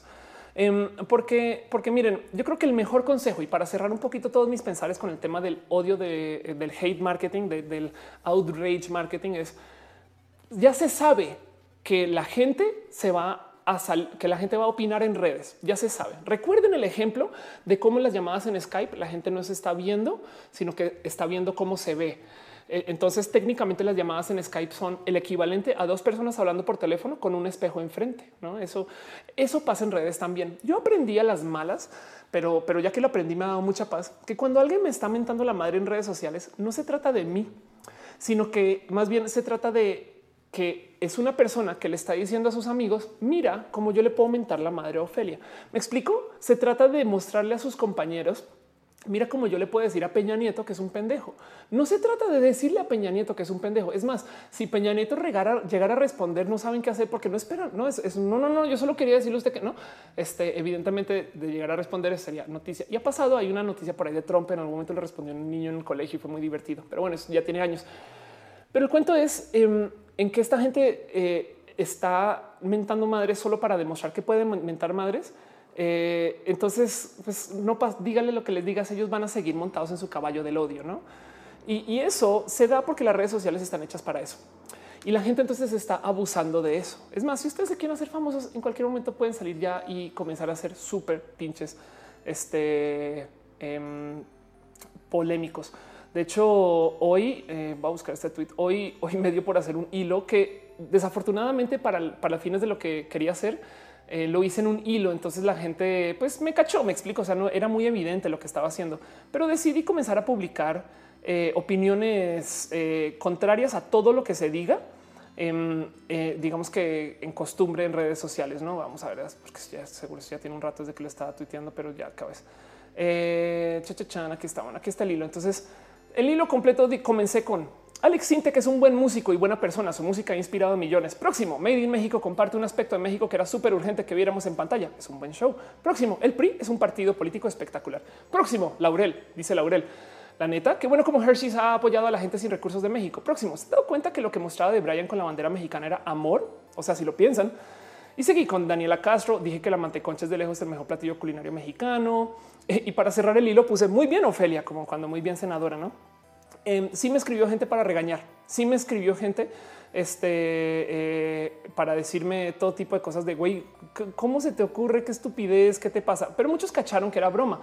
Entonces decidí a lo largo del día también estar publicando un poco este, como cosas que pueden ser el opuesto a lo que se pensaría Em, y, siendo como que muy radical para ver más o menos qué tipo de respuestas había. Este me gusta mucho. Este, a ver, primero que todo, nomás para que lo sepan, yo soy muy fan de toda la historia este, de cómo lo ha vivido México. Entonces, esto lo publiqué solamente para ver qué respuestas genera y cómo y de dónde lo agarra la gente para energizar banda. Y fue muy fácil. Algo tenía el 2 de octubre. Se me olvidó. Para los que no son mexicanos, eh, es un chiste acerca de un evento este, muy importante que sucedió el 2 de octubre, que se supone que no se olvida, ¿no? Em, y, la neta, neta, hubo gente que me escribió desde, o sea, desde el corazón. Eh, eh, a ver, espera, a ver, un poquito por acá. Eh, no te apures, que yo recuerde, no se ha reportado el caso de algún miembro de la comunidad LGBT dañado, caído por cuestiones de crimen de odio similar durante el 2 de octubre, ¿no? Así que no hay razón para que no lo olvides, ¿no? Mientras tanto, acá donde ando, el 2 de octubre no se olvida. Y pues digo, la verdad es que bien puede ser que también esa respuesta es sarcásticamente agresiva. Bien puede ser. El peor es que no sabemos. ¿eh? Este, la locomotora dice no me respondes en Gmail. Prometo que ahorita checo Gmail. Disculpas. Em, este dice Estefanía de la Corazón. Me super sacaste donde en rato. Si se me ocurre que algo traía así. Yo todo lo que quería era hacer contenidos que fueran literales y lo publiqué porque quería ser famosa. Me explico. O sea, porque, porque me quedó fácil, no? Em, y como que levanté varios temas a lo largo del día que en últimas esperé que fueran a levantar hate y demás. Y hubo cosas que sí, em, sin siquiera checar conmigo, no? Si, si esto eh, era tema literal, en algún momento sí hablé bien de Made in México y la gente me, regañó por DMs, me escribían también un poco de Ofelia. La neta, nunca pensé que tú fueras a ser este tipo de personas. Digo, la verdad es que evidentemente quiere decir que si hay un poco de desgaste al ser una persona contraria, no? pero se los juro que si en un mes eh, vamos a hablar acerca del 2 de octubre, puede que nadie recuerde que yo publiqué eso, ¿no? Hace sentido. Así que eso, este, eso también es tema. Y, justo quería traerles a ustedes el cuento del, em, del hate marketing, del, odio, de saber que la gente este nos está abusando por eso. Em, quería como platicar un poco acerca de, cómo, miren, el mejor consejo que me han dado en redes sociales es, si usted está a punto de responder algo en redes sociales, primero respire. Me lo dio la gente de actualidad panamericana y yo creo que es súper real. Y el punto más alto de sabiduría que he leído en el tema lo publicó hoy justo Sebastián, donde decía amigos influencers, no todo es tener vistas y números. Y es verdad. Y eso es un poquito lo que quería platicar y porque quería presentarles a ustedes el tema. Yo creo que me extrañé un poco de más, pero quería hablar y presentarles a ustedes acerca de el, eh, el marketing de la rabia y que supieron que es real y que hay varios motivos detrás de esto. ¿Me explico? Eh, piensen, piensen ustedes que si esto, si, tú respondes, em, pues entonces, eh, ¿cómo es el que el que se enoja se enroja? Dice Fabiola Santana, ¿cómo debemos de reaccionar los mercadólogos cuando la gente le echa la culpa al marketing de todo o se da cuenta de cosas como el marketing de hate? Pues hay muchas historias de gente, de personas que eh, literal em, se quisieron hacer estas como figuras del odio, no? También. Entonces, esto no solo es, no, no solo es en México, pasa en Estados Unidos. Breitbart es un medio que literal se dedicaba a trolear a la banda. Em, yo creo que estaría dispuesta a hacer el siguiente como enunciado para concluir esto. Lo que pasa en las redes sociales no es verdad. Guárdense eso en el corazón. Es un poco radical. Em, las redes sociales, yo creo que no podemos desecharlas. Son muy bonitas eh, y han ayudado a muchas cosas. Yo hablo con muchas personas gracias a las redes sociales, pero es más real lo que se diga en mensajes privados en Instagram y en WhatsApp que lo que se diga en público. Entonces, si algo se está poniendo en público y tiene conteo de seguidores, güey, no es para discutir. No tuve una discusión con mujeres TERF que ya ni el caso mostrar, porque lo más divertido es que me bloquearon tantas que ya no puedo mostrarles lo que estaba platicando, pero que en algún momento decidí dejar de, darle la razón, decirles sí, pues qué lástima, no? Qué lástima eso que dices. Y ya en vez de estar en contra y, se acabó la discusión. El momento en que no, eh, ojo, no, les está diciendo si no bajé la cabeza, sino simplemente me, me con ellas muy paradójicamente Em, y pues bueno, eso, eso como que fue un poco como de karate verbal. O sea, le dije sí y a su propuesta y luego seguí añadiendo cositas mías como muy chiquitas, pero se acabó la discusión. Em, y yo pensaba, si esta discusión fuera tan en serio, no es para llevar en Twitter en público, no como que si tú estás publicando algo en redes sociales y llevas más de dos tweets explicando, no es para redes sociales. No en última, las redes sociales siento yo que así como Skype, donde estamos hablando, viéndonos al espejo en vez de la cámara de que dice la otra persona, estamos haciendo lo mismo en redes estamos publicando para comprobarnos a nosotros y a la gente que nos sigue que podemos decir y que estamos en capacidad de tener estos pensares. Y la ironía de eso es que quien nos lee no nos está leyendo, sino está levantando lo que necesita para poner su mensaje. Me explico, no hay tanta réplica, sino más bien están, yo, estoy diciendo algo y persona B quiere decir otra cosa y, y se agarra de un hilito para que eso le detone lo que quiere decir pero realmente no estamos acercándonos a dialogar. Pero es que las redes sociales no quieren que dialoguemos. Y eso yo creo que es el por qué existe este tipo de comunicación hoy y a ver cómo se soluciona en el futuro. Pero, pero bueno, quería platicar con ustedes de eso. Dice que Ventril, te enteraste como el ITESO en Guadalajara censuró un diálogo acerca del aborto y por consecuencia la presión en redes decidieron hacerlo. Eh, un poco lo que hablas de la polémica los puso en el reflector. Sí, de acuerdo. Eh, eh, de hecho, la ironía del cuento es que a mí me invitaron a hablar en el ITESO en un mes y la invitación me llegó el mero momento que estaban diciendo que no al tema del aborto. Desafortunadamente no voy a estar eh, disponible ese día, pero me, me, llamó mucha atención. Fue para ir a hablar con la gente del NBA y no he dicho que no, eh, de paso.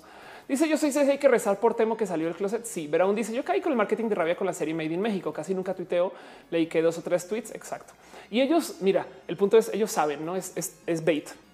Esos pa dicen no estamos listos todavía para la red social. Lo dijo Leo Lambertini cuando pasó lo de Elon Musk. Ah, exacto. Lo de Elon Musk fue otro tema. Em, dice Nifel Tuzun, ese chiste del 2 de octubre, Tuzun es verdad. Artlar dice, ¿qué piensas del vandalismo el Zócalo puede causado por feministas? Yo creo que eh, este, este, pues es, que eso es una protesta. No, no, puedes, no puedes protestar y ser tímido en ese sentido.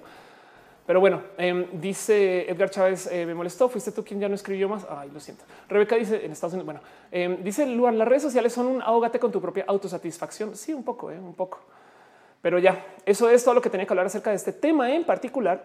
Em, y y, madre mía, no tengo temas para lo LGBT. Pues bueno, vamos a hablar de Aristemo rápido, pero bueno, el caso. Voy a hablar de un tema más en esto de la ciencia, una cosa que quiero presentarles a ustedes, nomás para que lo tengan presente. Esto debería ser un balazo, ahora que lo pienso, o un abrazo, porque dado la naturaleza de la noticia, perdón, no me odien, chistes malos.com, pero bueno, em, parece que ya se solucionó el problema de la carne sintética. Parece, parece. ¿Qué quiere decir esto de la carne sintética? Esto yo, esto yo quería que esto fuera el tema de hoy, eh, de paso, solamente que Made in México se metió en el camino y pues se volvió el tema de entonces. Pero bueno, el cuento es em, este. Créanlo o no, hay científicos que están buscando cómo hacer carne sintética. Y entonces, eh, básicamente, básicamente encontraron cómo hacer algo que tú creces en un laboratorio y ahora cómo lograr crecerlo sin hacer uso de ningún animal. Entonces, literal es carne que llegó de la nada, entre comillas, y que está hecha para que no tengamos que asesinar a ningún animal para tener carne. ¿no? Em, bueno, antes de saltar de lleno este tema en particular y mostrarles cositas, solamente quiero de nuevo dejarles a ustedes este recordatorio que este show es una conversación y no un show. Yo sé que sigo diciendo la palabra show, pero me entienden. El cuento es cuéntenme ustedes qué piensan del tema del hate marketing, si han caído en algo y demás. Eh, ah, pero es que me salté todo eso y me fui al otro tema. No dice a ver, vi Made en México y no es para levantarles odio. Eh, está más o menos entretenida. Pues Scarlett dice cuando dice que se ve en la cámara o el espejo mientras arregla el cabello. Sí, total, de acuerdo. Me pasa mucho.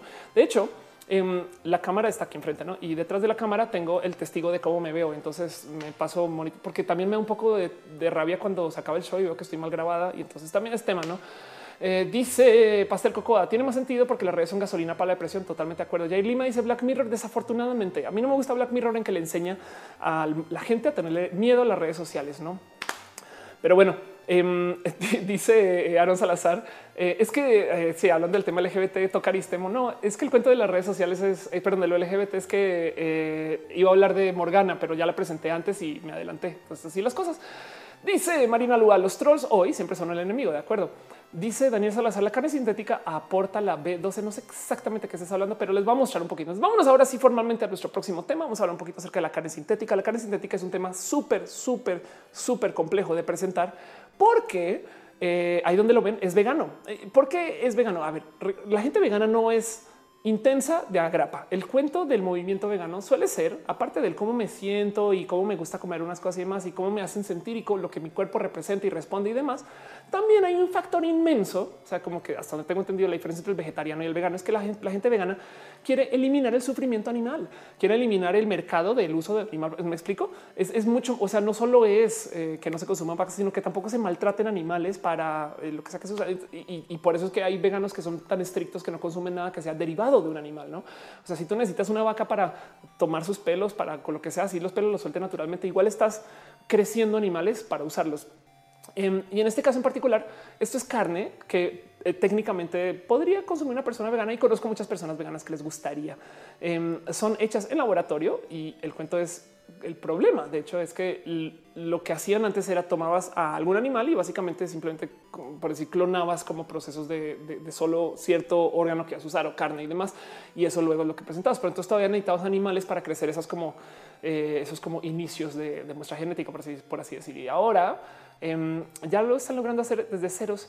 Y dicen, dicen, esto no se ha comprobado, no lo han presentado, pero lo que dicen es no, no necesitamos de ningún animal para generar esta carne sintética. Esto va a ser un negocio groseramente grande, porque si bien hay todo tipo de problemas asociados con crear carne sintética, no más el tema de polución de lo que necesitas de materiales, pero del otro lado eh, puede que eso sea entre comillas comparable con lo que se hace, lo que se lleva en polución en crecer animales, no? Eh, yo, creo que el, cuento de la carne sintética es que da miedo porque es nueva. Porque entonces he visto mucha gente decir, güey, yo no sé si yo quiero comer una carne que se creó en un laboratorio, no sé si eso es más malvado o no. y eso creo que lo entiendo, pero el momento que nos demos cuenta que puede ser más barato hacer esto, sobre todo para el tema de transporte. Quién sabe qué tan fácil sea este proceso de crecimiento de, eh, carne sintética que, hasta se preste para que puedas tener tú como quizás restaurantes muy remotos que todavía este, preparen carne fresca, no con todo y que sea sintética. Evidentemente, sí sabe diferente. Evidentemente, sí tiene formas y tamaños y demás. Y que no se les olvide que estamos hablando de, estoy hablando de carne en hamburguesa, ¿no? Hace nada me acuerdo de ver un tweet broma de alguien que le decía a Wendy's, güey, esto de Wendy's es como un poco natural, ¿eh? O sea, estas carnes cuadradas, eso no es natural. Y ellos responden con un sí, a diferencia de la carne naturalmente redonda, ¿no, güey? pero pues Dice Anthony, la carne sintética te hace crecer otras extremidades. Anda. Octavio Ramos dice B2 es la cianoco. Alguien que sí sabe dice es la cianocobalamina. Es una vitamina que contiene la carne. Está asociada a problemas de anemia. Por eso pregunto, pues esa vitamina solo la contienen los animales. Es una buena pregunta em, y pues bien puedo hacer una búsqueda rápida, ¿eh? pero vamos a ver cuál es el. Esto lo hace chuchucha Metabol. A ver, vamos a buscar Metabol. Eh, voy a buscar literal así B12. No sé a qué me estoy exponiendo con esta búsqueda, pero em, y dicen al parecer, ah, eso me lo autocorrigió, no meatball, no, no meat a ball. Ok, ahí está. Si ahora no me lo autocorrijas, Google, chingada madre. Eh, y eh, to face up with bit of confusion. Parece que no hay una respuesta muy sólida a tu pregunta. ¿eh? Me gustaría pensar que si es algo que, bueno, es que el, otro tema es que luego si toca sintetizarlo desde otro animal para que tú tengas tu B12, entonces pues cuál es el punto, ¿no? Pero bueno, el punto es, esto es, digamos que la ciencia del futuro. Esto es algo que se está planeando hacer, que mucha gente que está trabajando en eh, y que va a crear raras dinámicas de, de, poder, ¿no? Porque también el mero tema de nutrición puede cambiar y hacer a poblaciones en general, ¿no? Pero ya dice Edgar Chávez, la carne sintética me recuerda a la película La Isla, pero me daría igual, comería sin culpa. Yo soy Ceci, dice, si no nos hace daño esa carne, no nos hace daño, pues dale. La dibujante dice, eh, al igual que la energía limpia que se ha desarrollado desde hace 20 años, amenaza los intereses de las, de las corporaciones, la van a sabotear. sí, de acuerdo, pero mira que Tesla está saliendo adelante. Tesla, de paso, no se está acabando contra digo, contrario a lo que dicen las noticias y lo que piensa la gente. Pero bueno, Mato, ¿tú qué piensas de Tesla? Este, no, pues eh, sí, yo creo que Tesla es una empresa que eh, pues, últimas le va a hacer pues muchos como cambios al mundo porque pues genera electricidad, ¿no? Y yo aquí pues consumiría mucha electricidad, ¿eh? o sea, esta cola no se mueve sola y yo requiero de este alimento propio, eh, alimento propio eléctrico. Sí, sí, venga, le muestro un poquito, le hago una pequeña demostración de mi uso de electricidad. Sí, sí, Matú, por supuesto. No, te vas a tomar mi agua. Kevin Trill dice, ¿podría regularse el efecto invernadero? Puede ser. Hay que ver, hay que ver. Este Luis Doca dice que dijiste sobre Morgana, que la amo y hace cosas muy bonitas y que la googleen y la busquen. Dice Caro que Matu Matu Matu. Sí, este dice eh, eh, Asakura Tetsuo Folko. No, señores, la B2 es una bacteria que se consigue en el suelo con la tierra. Qué chingón. En cuyo caso, entonces, en últimas, hay una fuente externa y es exógena, pues igual y se puede incluir dentro del ofrecimiento de la carne sintética. Me parece chingón. Lipi Mostupa dice bien las bacterias el animal ingeridas la tiene, pero ahora igual la inyectan a ellos. Mejor tomarla. Pues ahí ves. Dice Magdalena Ávila, miau para Matu. Sí, Matu. ¿Qué opinas tú?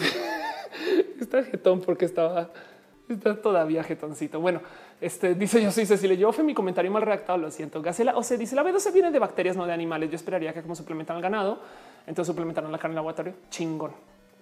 Así que pues esa es la última noticia que tengo para hoy. Eh, tengo por ahí anotado justo hablar del tema de ah, no, un momento. Voy a buscar esto en otra tab. El tema de Aristemo. Para los que no saben, eh, pues ahorita hablamos dos segundos, pero bueno, en eso, ¿qué opinan ustedes del tema del marketing del odio, de que estemos rodeados de odio a propósito y que, que abusen de nosotros? Oigan, miren, véanlo así. Si de repente tienes al director épico de la nueva eh, Star Wars y, y le das a ese director el que haga también la nueva Star Trek, los nerdos van a pelear. ¿Hace sentido?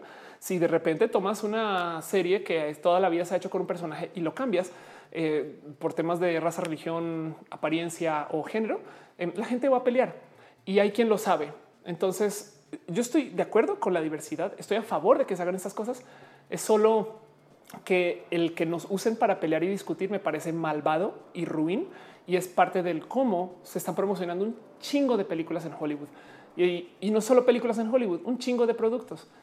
Miren, ¿quién quita, quién quita que lo de Nito eh, que, lo volvieron una persona completamente caucásica, una caricatura igual, sea parte de eso. Hace sentido. Es como hoy hasta ahí también. Bueno, no sé si, si son tan malvados en bimbo, pero me entienden, no? Así que le paso a ustedes eh, la duda, la opinión, digamos ustedes qué piensan de eso. Y de paso también, ya que voy a cerrar el tema eh, del tema de ciencias, les paso a ustedes la duda de este mm, también qué chingados con el tema de la carne sintética. Pero bueno, pero bueno, pero bueno dice Arturo Abcaro del premio Nobel. Creo que estoy tan desenterada del premio Nobel que no es para tema ahorita, pero prometo hablar de eso. Vámonos a nuestra próxima sección, vida y lo LGBT. Vamos a hablar rapidito de temas LGBT. Este, porque igual y hay muchas preguntas y casi demás. Por ahora solamente les quiero hacer una mención de algo que ya he presentado varias veces. Aristemo em, es una pareja televisiva gay, así, fin, que ahora lo bonito es que es oficialmente gay. Eh, de hecho, fui a pasé enfrente del foro de Aristemo, ¿no? donde, gran mi marido tiene familia.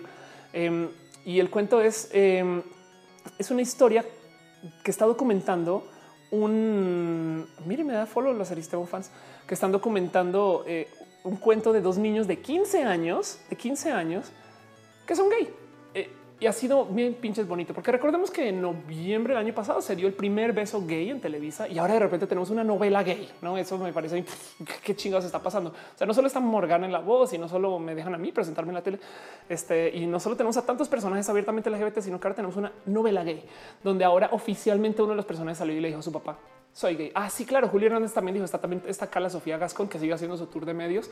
Eh, me gustaría ver qué va a hacer Carla Sofía con la vida, excepto seguir diciéndole a los medios que es trans, pero por ahora me parece chingón que siga hablando de lo trans. Adelante, tú evangeliza, Carla, tú ve y dile a todo el mundo lo que es ser trans y pavimenta, pavimenta, señora. Este me parece muy chingón como, como lo ha tomado, muy confrontacional y está chingón. El caso es que eh, explotó por fin porque la gente, miren, parte de los escritos, o sea, los escritores de Aristemo son varios, pero yo creo que la persona quien más me ha hablado del tema eh, de, Aristemo en particular, por si no lo conocen, es Sanx Pineda. Em, y Sanx Pineda, ¿quién está hoy de cumpleaños? No manches, feliz cumpleaños, Santi. Ahorita te escribo directamente, pero bueno, este ahí ves, el guionista, él es guionista. Mi marido este, tiene familia em, y qué raro hashtag. Mi marido tiene familia dos. ¿Será que segunda temporada? chingada madre, ahorita le escribo a Santi. Pero bueno, el caso es este pues eso, no eh, es que me estaba hablando del tema y justo me pidió una entrevista en su momento. Yo más bien lo dirigí con Pepe y Teo. Ya dio su entrevista con Pepe me parece espectacular y Aristemo.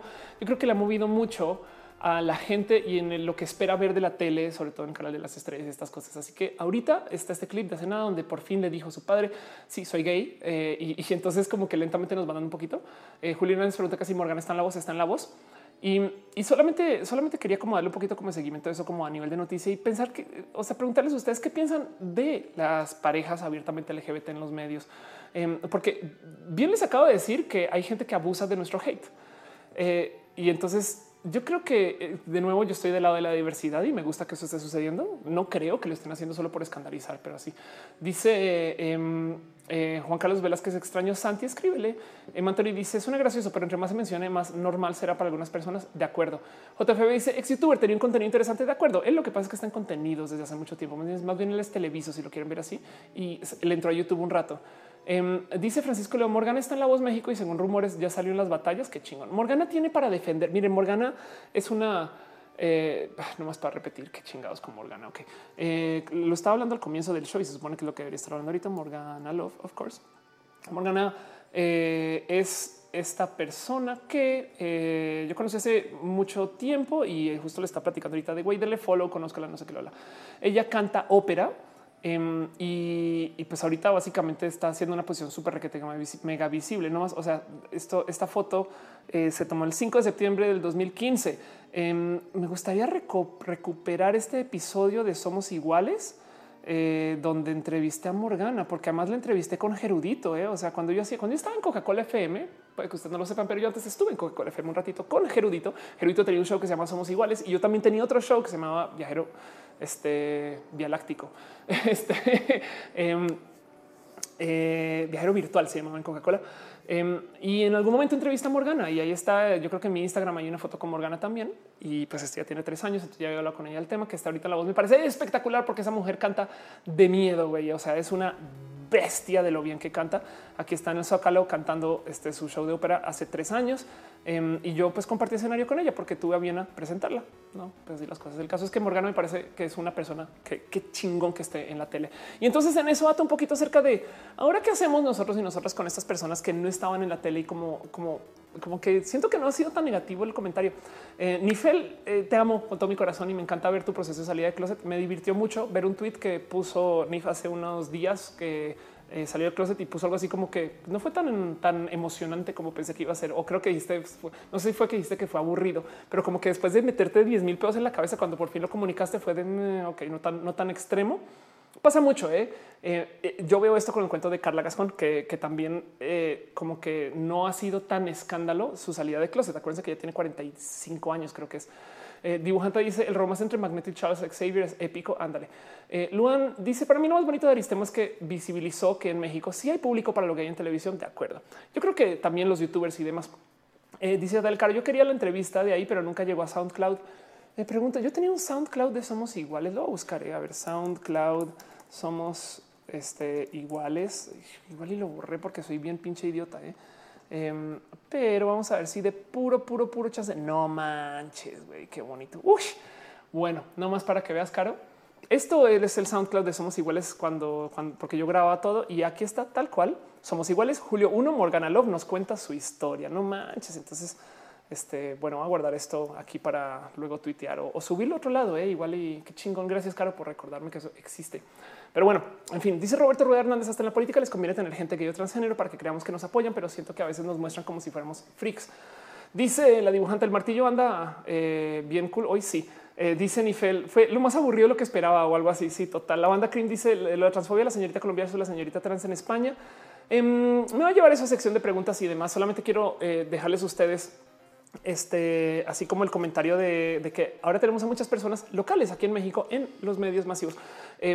Y, prepárense porque si sale a luz esta novela para la que yo castié y que todo ese cuento de María José, viene una historia trans que también va a ser muy pinches bonita. Eh, puesta en, también en tele y creo que esa serie, si mal no estoy, no sé si estoy spoileando o no, creo que así se vendió. Entonces viene otra novela con un personaje trans y un personaje trans muy chingo en el cual yo no pude estar.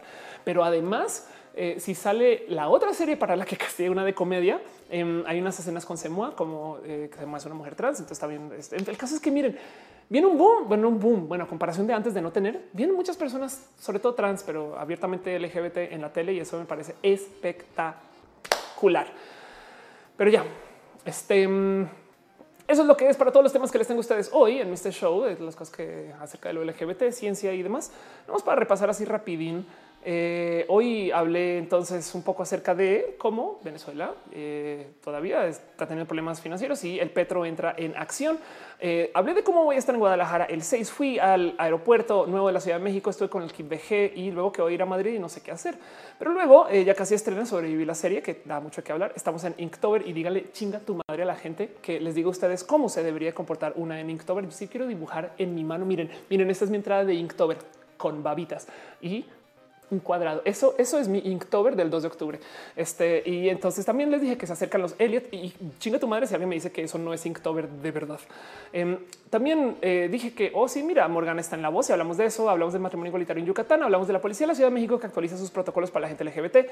Luego eh, hablé acerca de la ola verde y de cómo eh, se va el NAFTA y viene algo nuevo, como México resulta que le fue bien en el voleibol femenil. Eh, también habla acerca de eh, los venezolanos en Ecuador y el cuento de la inseguridad en Colombia, que ya mejorando, pero luego también hablamos acerca de cómo los memes en Latinoamérica son muy similares y deberíamos tener un poquito más de como acercamiento. Y le dedicamos un chingo de tiempo a hablar acerca del outrage marketing y que nos dirá rabia las cosas. Wow, es lo que quería mostrar. A ver, Matú, perdón, aquí está el señor Don Gato. Ustedes saben que así es como Matú toma agua de paso. Este, este es mi vasito con agua y él, literalmente así la patita y dice, oh, yo de acá tomo agua, voy a dejar un ratito a ver si le vuelve a entrar. Pero bueno, todo eso pasó. Vámonos con nuestra última sección de hoy, una sección que se llama con mucho cariño. Pregúntelo, Ofelia. Perdón, aquí está. Pregúntelo, Ofelia, para que me avienten todas las preguntas de todas las cosas que tengan ustedes por ahí enredadas. Ya llevo hablando un chingo de tiempo no me odien o sí, odienme. Si eso me va a traer más views. Así las cosas. La dibujante dice off en Sonamaco. Exacto. Eh, dice Chávez con el dedo medio para que quede más claro. Exacto. Dice a veces en Morena está Lorena Valle y Wendy Briseño, diputadas sonorenses y lesbianas. Chingón. Jorge Veraún deja un abrazote financiero. Muchas gracias. Qué lindo maquillaje el día de hoy. Has pensado sobre el Discord para la familia roja. Sí. Eh, no lo hago para que me odien. Perdón, perdón. lo super debo, lo super debo. Gracias. No sé si hay chance de que alguien lo abra y lo administre. Yo más bien doy permisos o cosas así. Eso puede ser quizás. No sé, perdón. Es que como hago tantas pinches cosas, voy a Guadalajara ahorita. Entonces eh, también ya de entrada va a tener temas. Pero bueno, caso piñas, piñas, piñas para la gente. Dice Caro que Caro lo abre. Caro solo mira, sabes qué? Eh, ábrelo como para ti y mandamos a todos allá. Quizás no, no sé, eh, me, da pena, me da pena todo, todo, todo en general. Es, yo, por mí convernos aquí en el chat, pero bueno, tener el Discord. Eh, el caso es que si aparece un Discord, yo le entro sin pedos, güey, sin pedos. Miren, aquí está el señor, aquí está tomando su agua fina. Él también está haciendo su Inktober. Mató está haciendo su Inktober. Así es como bebe agua. Él no mete su hocico, él solo mete la patita y luego saca agua de esas cosas. Perdón. Pero bueno, dice Jauregui, disco rojo. Chile para cuando tengo Chile pendiente. Pero bueno, en fin, con todo eso, vámonos con ahora sí nuestra última sección. Pregúntale a Ophelia qué preguntas tienen.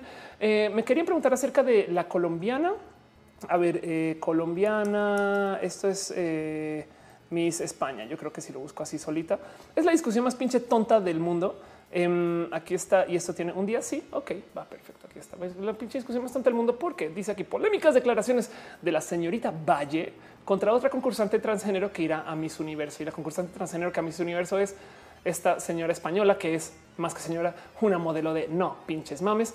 Em, primero que todo, eh, me divierte mucho que esto suceda porque legalmente, legalmente, Ángela Ponce, que es la primera concursante transgénero en llegar a la historia de Miss Universo, es legalmente mujer. Me explico.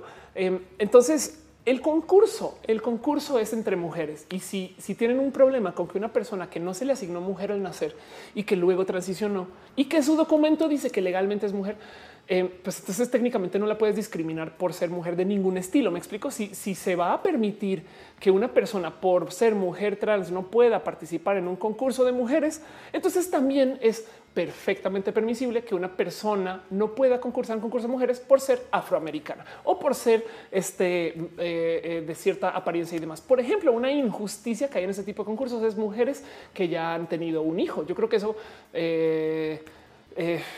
me parece que todavía es un poco discriminatorio y no entiendo exactamente por qué eh, está eso si no fuera por temas relacionados con todo aquello enteramente patriarcal, ¿no? Em, dice Verón que si ya se habló de Alex Intec, ya hablamos de Alex Intec un poquito acerca del odio, ahí apareció. Eh, dice eh, Aaron Salazar, ¿cuánta, ¿cuánto te maquillándote y vistiéndote antes de rodar roja? Yo arranco mi rutina de maquillaje a las 4 de la tarde porque también tengo que poner las luces y probar el contenido y demás. Mi maquillaje de hoy, por ejemplo, es un maquillaje de como 40 minutos, una hora, porque la demora es que me pongo eh, peste pestañas. Eh, y, porque soy muy huevona, güey, porque no lo hago dedicada, sino como comienzo a leer y luego voy a comer igual. Entonces, como que yo mentalmente digo una hora para quedar, pero puede ser, puede salir menos tiempo si es el caso, no? Dice Cristian Fonseca, ¿qué piensas sobre los hombres gays machistas?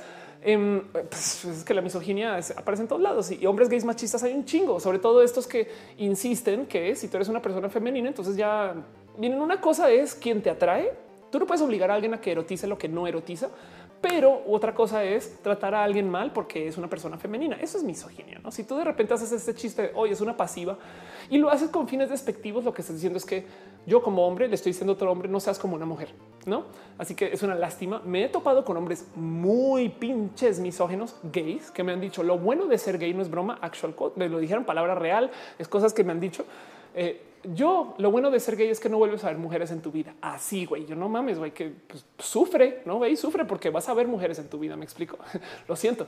Julio Hernández dice: eh, Ángela no es la primera chica trans en Miss Universo. La primera chica trans fue Jenna Talacova. Eso es verdad. Tienes toda la razón. Y yo lo había, ya lo había reportado. Jenna Talacova, yo creo que em, el cuento es que no era abiertamente trans y cuando la sacaron del closet, ella se retiró o la retiraron pero no más para que vean quién chingados es Jenna Talakova, es también esta persona espectacular, guapísima. Eh, y, creo que fue también un escandalote cuando pues, salió a luz que era una mujer trans y es una lástima, no? Porque hay muchas cosas que se pueden decir acerca de hoy es que esta injusticia de que esta mujer, pues es que a ver, es que es, toda, es toda hecha, no? Y es de no mames, güey. Yo creo que muchas mujeres traen muchas cirugías y, temas este, este transhumanos encima, solamente su nutrición y cómo las criaron y estas cosas. No es como que, perdón, pero nadie nace así. Eh, el otro día me, me, divirtió mucho eh, que vi que alguien en Twitter comentaba de cómo este cuento de que, perdón, pero es que tú no, tú eres lo que naces, no es como, a ver, tú naciste hombre, siempre te vas a quedar, siempre te vas a quedar hombre, no? Qué cosa, qué cosa que me han dicho. Yo creo que es igual de fácil argumentar. No, no, no. A ver, todos nacimos bebés, güey. Entonces, con todo perdón, pero toda esa hormona del crecimiento que recibiste, pues no va a cambiar nada. ¿eh? Tú te vas a quedar bebé. Pero bueno, dice Caro que creó un Discord. Muchas gracias. Y ahorita prometo que me uno. Eh, es más, le voy a dar clic nomás para dejar la tab por ahí abierta. Pero bueno, dice te felicito, te felicito, Ophelia, por no esconder tu identidad. No, pues es que no hay nada que esconder. Pues a fin de cuentas, Marco Montoya dice: Hoy encontré un chocorramo en mi congelador y me acordé de ti. Qué chingón. Me muero por tener un chocorramo. Amo los chocorramos. Eh, Willow Nino dice que vio la forma diferente de vivir. Sí, un poco. ¿eh? Julio Hernández dice, ah, no, ya me dijiste eso, perdón, ya lo leí. Estefanía del Ángel dice, yo estaría igual, con calma. Em, eh, Majo Amsi dice que maquillaje usas, uso lo que consiga. Soy súper irresponsable con mi maquillaje. De hecho, uso mucho maquillaje caduco, eh, que es una también, pero alguien algún día regañame por eso, pero bueno, no, no, pues, en fin. Dice Pastel Cocoa, hoy vi roja en lugar de hacer yoga. ¿Me haces el favor, pastel? Y, comienzas a hacer yoga. Cierras ya, queda el recalentado, ya viste lo suficiente. Eh, no puedes reemplazar roja por eso, ¿no? en fin, dice Itzel Honorato, ¿cuál será la dinámica de Discord? Vernos. Eh, Ario Tepsilon dice que si me gusta Gravity Rush, me parece una propuesta espectacular de videojuego. Dice Edgar Chávez es homofobia internalizada. Si consideras que durante años se les dijo a los hombres gays que no aparezcan, que no eh, eh, aparenten ser mujeres, se lo acaban creyendo y creen que es denigrante. Eso tienes toda la razón y nunca había pensado que eso era el motivo. Yo he aprendido a pensar en esto. A ver, bien, hay un tema. No, no se puede ser, tire el agua, ¿eh? el agua de Matú, la tire ahora. no se puede ser, eh, no, perdón, un momento, quiero nomás este. Entonces aventé el agua así, no se cayó y entonces cayó agua ahí. Y el gato está haciendo jetas de humana. Acabas de neta aventar el agua ahí. O sea, ¿qué te pasa? Pues jetas, güey, está haciendo jetas hardcore, güey. Ay, pinche gato. Sí, Matú, tire el agua, perdón, no me odies. Yo sé que es tu agua, ahorita te doy más. No te preocupes. Lo divertido tener un gato. Pues bueno, el caso es em, eh, en la una de las cosas que se enseña un poco en la diversidad es este cuento de cómo hay cosas que no te van a gustar y hay que permitirlas. Yo creo que seguirse aferrando a estos pensares que podrían ser tomados como radicales pueden ser un poco complejos y estos grupos que sí se radicalizan, como por ejemplo las TERF, pues yo no voy a desaparecer a las TERF y las TERF no me van a desaparecer a mí. Sería muy chingón que ellas le bajen de huevos yo aprendí a bajarles de huevos con algunas cosas, no como que cuando lidio con una mujer TERF de plano, yo le digo está bien. Si para ti no soy mujer, vete a la verga, pero no me meten en tu camino. Es como un más bien cómo hago yo para orientarte contra las verdaderas amenazas del patriarcado. No es como mira, no peleemos, te doy la razón y, trato de hacer lo imposible para no saltarme. Pero es el caso TERF con la gente conservadora, religiosa. En algún momento va a tocar platicar y dialogar. Lo mismo con esta gente muy misógina que trae muy internalizado su odio a lo femenino. Entonces, el único problema es que estadísticamente hablando, la gente que permite espacios, digamos, de hacer ejercicios de empatía, em, suele ser pisoteada por la gente que no. Me explico. O sea, entonces me estoy exponiendo mucho que alguien abuse de eso, por ejemplo, y eso es una realidad. Y así es como acaba una buleada. Si ya no sé, no tuve si fui una persona muy chamaca en el colegio, por así decirlo. Pero em, yo creo que justo con estos hombres remisóginos, eh, hay algo donde en algún momento va a tocar encontrar algún punto para platicar y, acercarlos hacia un punto de aceptación, porque si no, simplemente nos vamos a seguir yendo hacia los bordes con todo, güey, todo. Ahí sí como volviendo al cuento del cloud, de repente todo en el Internet se volvió hate. Toda nuestra dinámica social se volvió hate. Alex Stone dice que son las TERF. Eh, TERF, eh, perdón, sí he hablado mucho de las TERF, lo presento en el video que va a publicar en Diagnosis esta semana, pero TERF viene de sus siglas en inglés Trans Exclusionary Radical Feminist. Este eh, acá hay un bingo, no? Y entonces ahí dicen, ahí dice un poquito qué es, qué es una TERF. Es una mujer feminista radical que mm, este que no que excluye a la gente trans. Que de paso hay otro tipo de feministas radicales. Hay SWERF, Social Worker Exclusionary Radical Feminist. Entonces son mujeres feministas que no aceptan o no abogan por las mujeres este, sexo servidoras. ¿Por qué el caso de las mujeres sexo servidoras? Porque insisten que son una herramienta del patriarcado, tanto como las mujeres trans. Como no nos ven como mujeres, insisten que somos hombres, entonces técnicamente somos la trampa más grande que el patriarcado les haya podido dar. Hombres con apariencia tan de mujer que socialmente somos aceptadas como mujeres. Y entonces entran con doble aprehensión contra nosotras, porque es como... Eh, si alguno de ustedes vio Battlestar Galactica, perdón el ejemplo, eh, Battle Star Galactica, eh, los enemigos de los Battlestar Galactica son estas personas, literal personas que se les conoce como los Cylons. En las series originales de Battlestar Galactica, los Cylons eran estas personas como muy como Darth Vader escas. A ver si encuentro unos Cylons viejitos, pero más o menos se veían así, más o menos. Luego, los próximos modelos de Cylon fueron este, este tipo de unidades y el cuento es que los Cylons este, luego se volvieron humanoides. Entonces, estas personas, perdón si les arruino cosas, son Cylons, entonces son literalmente clones robots. Básicamente ahí va la historia de Battlestar Galáctica. Y el cuento es que a medida que los robots o los invasores se fueron percatando que el único modo de irrumpir con la sociedad fue irse volviendo parte de la sociedad, eh, comenzaron a tomar formas más humanoides y entonces se volvieron esas como grandes trampas para quien estaba en la resistencia en contra de los Cylons. Lo divertido de toda esta plática, lo que me ha parecido muy fundamentalmente bonito de Battlestar Galactica, eh, para que acá les muestro luego para que vean de qué chingas estoy hablando, es que em, en que los Cylons se vuelven humanos, comienzan a tener carencias humanas. Aquí están, aquí están los varios modelos de los Cylons. Cybernetic Lifeform Node.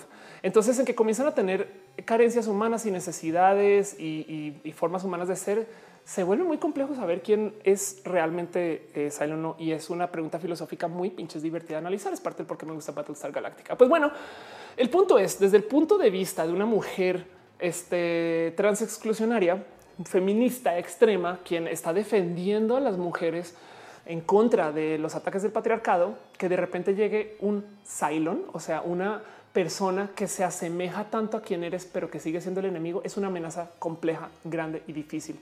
Y de mi punto de vista es bien pinche culero, porque yo todo lo que quiero es que me acepten como vieja y a la chingada. ¿no? Entonces es muy difícil de negociar, es muy complejo. Las mujeres suelen ser personas muy agresivas eh, y que además eh, son muy agresivas con la gente trans. Y pues por consecuencia, la gente trans también ha respondido con mucha rabia. Por consecuencia, ahora tú ves ahora mujeres trans que dicen y, entiendo por qué la burra no era arisca. Es de güey, perdón, pero muerte a las terfias de wow, un momento, hay que negociar algo en algún momento.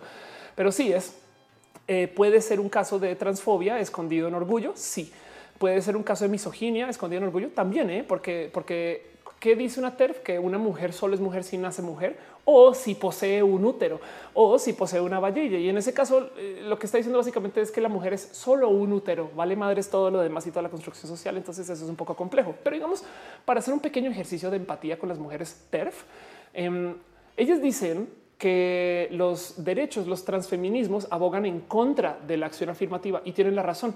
Imagínense que ustedes como feministas pelearon un chingo para conseguir becas universitarias para las mujeres, solo para las mujeres, para que lleguen a lugares donde antes no tenían acceso. Y de repente llega alguien y dicen, oigan, acabo de pasar una ley que permite que cualquier persona, sin importar su identidad, sea drag, sea, travesti, transformista o sea trans o sea transgénero, transexual o lo que sea, pueda ir y cambiar sus documentos y hacerse mujer en documentos entonces arruina eh, el cómo puedes aplicar tú estas como reglas o leyes o apoyos que se hicieron para la mujer.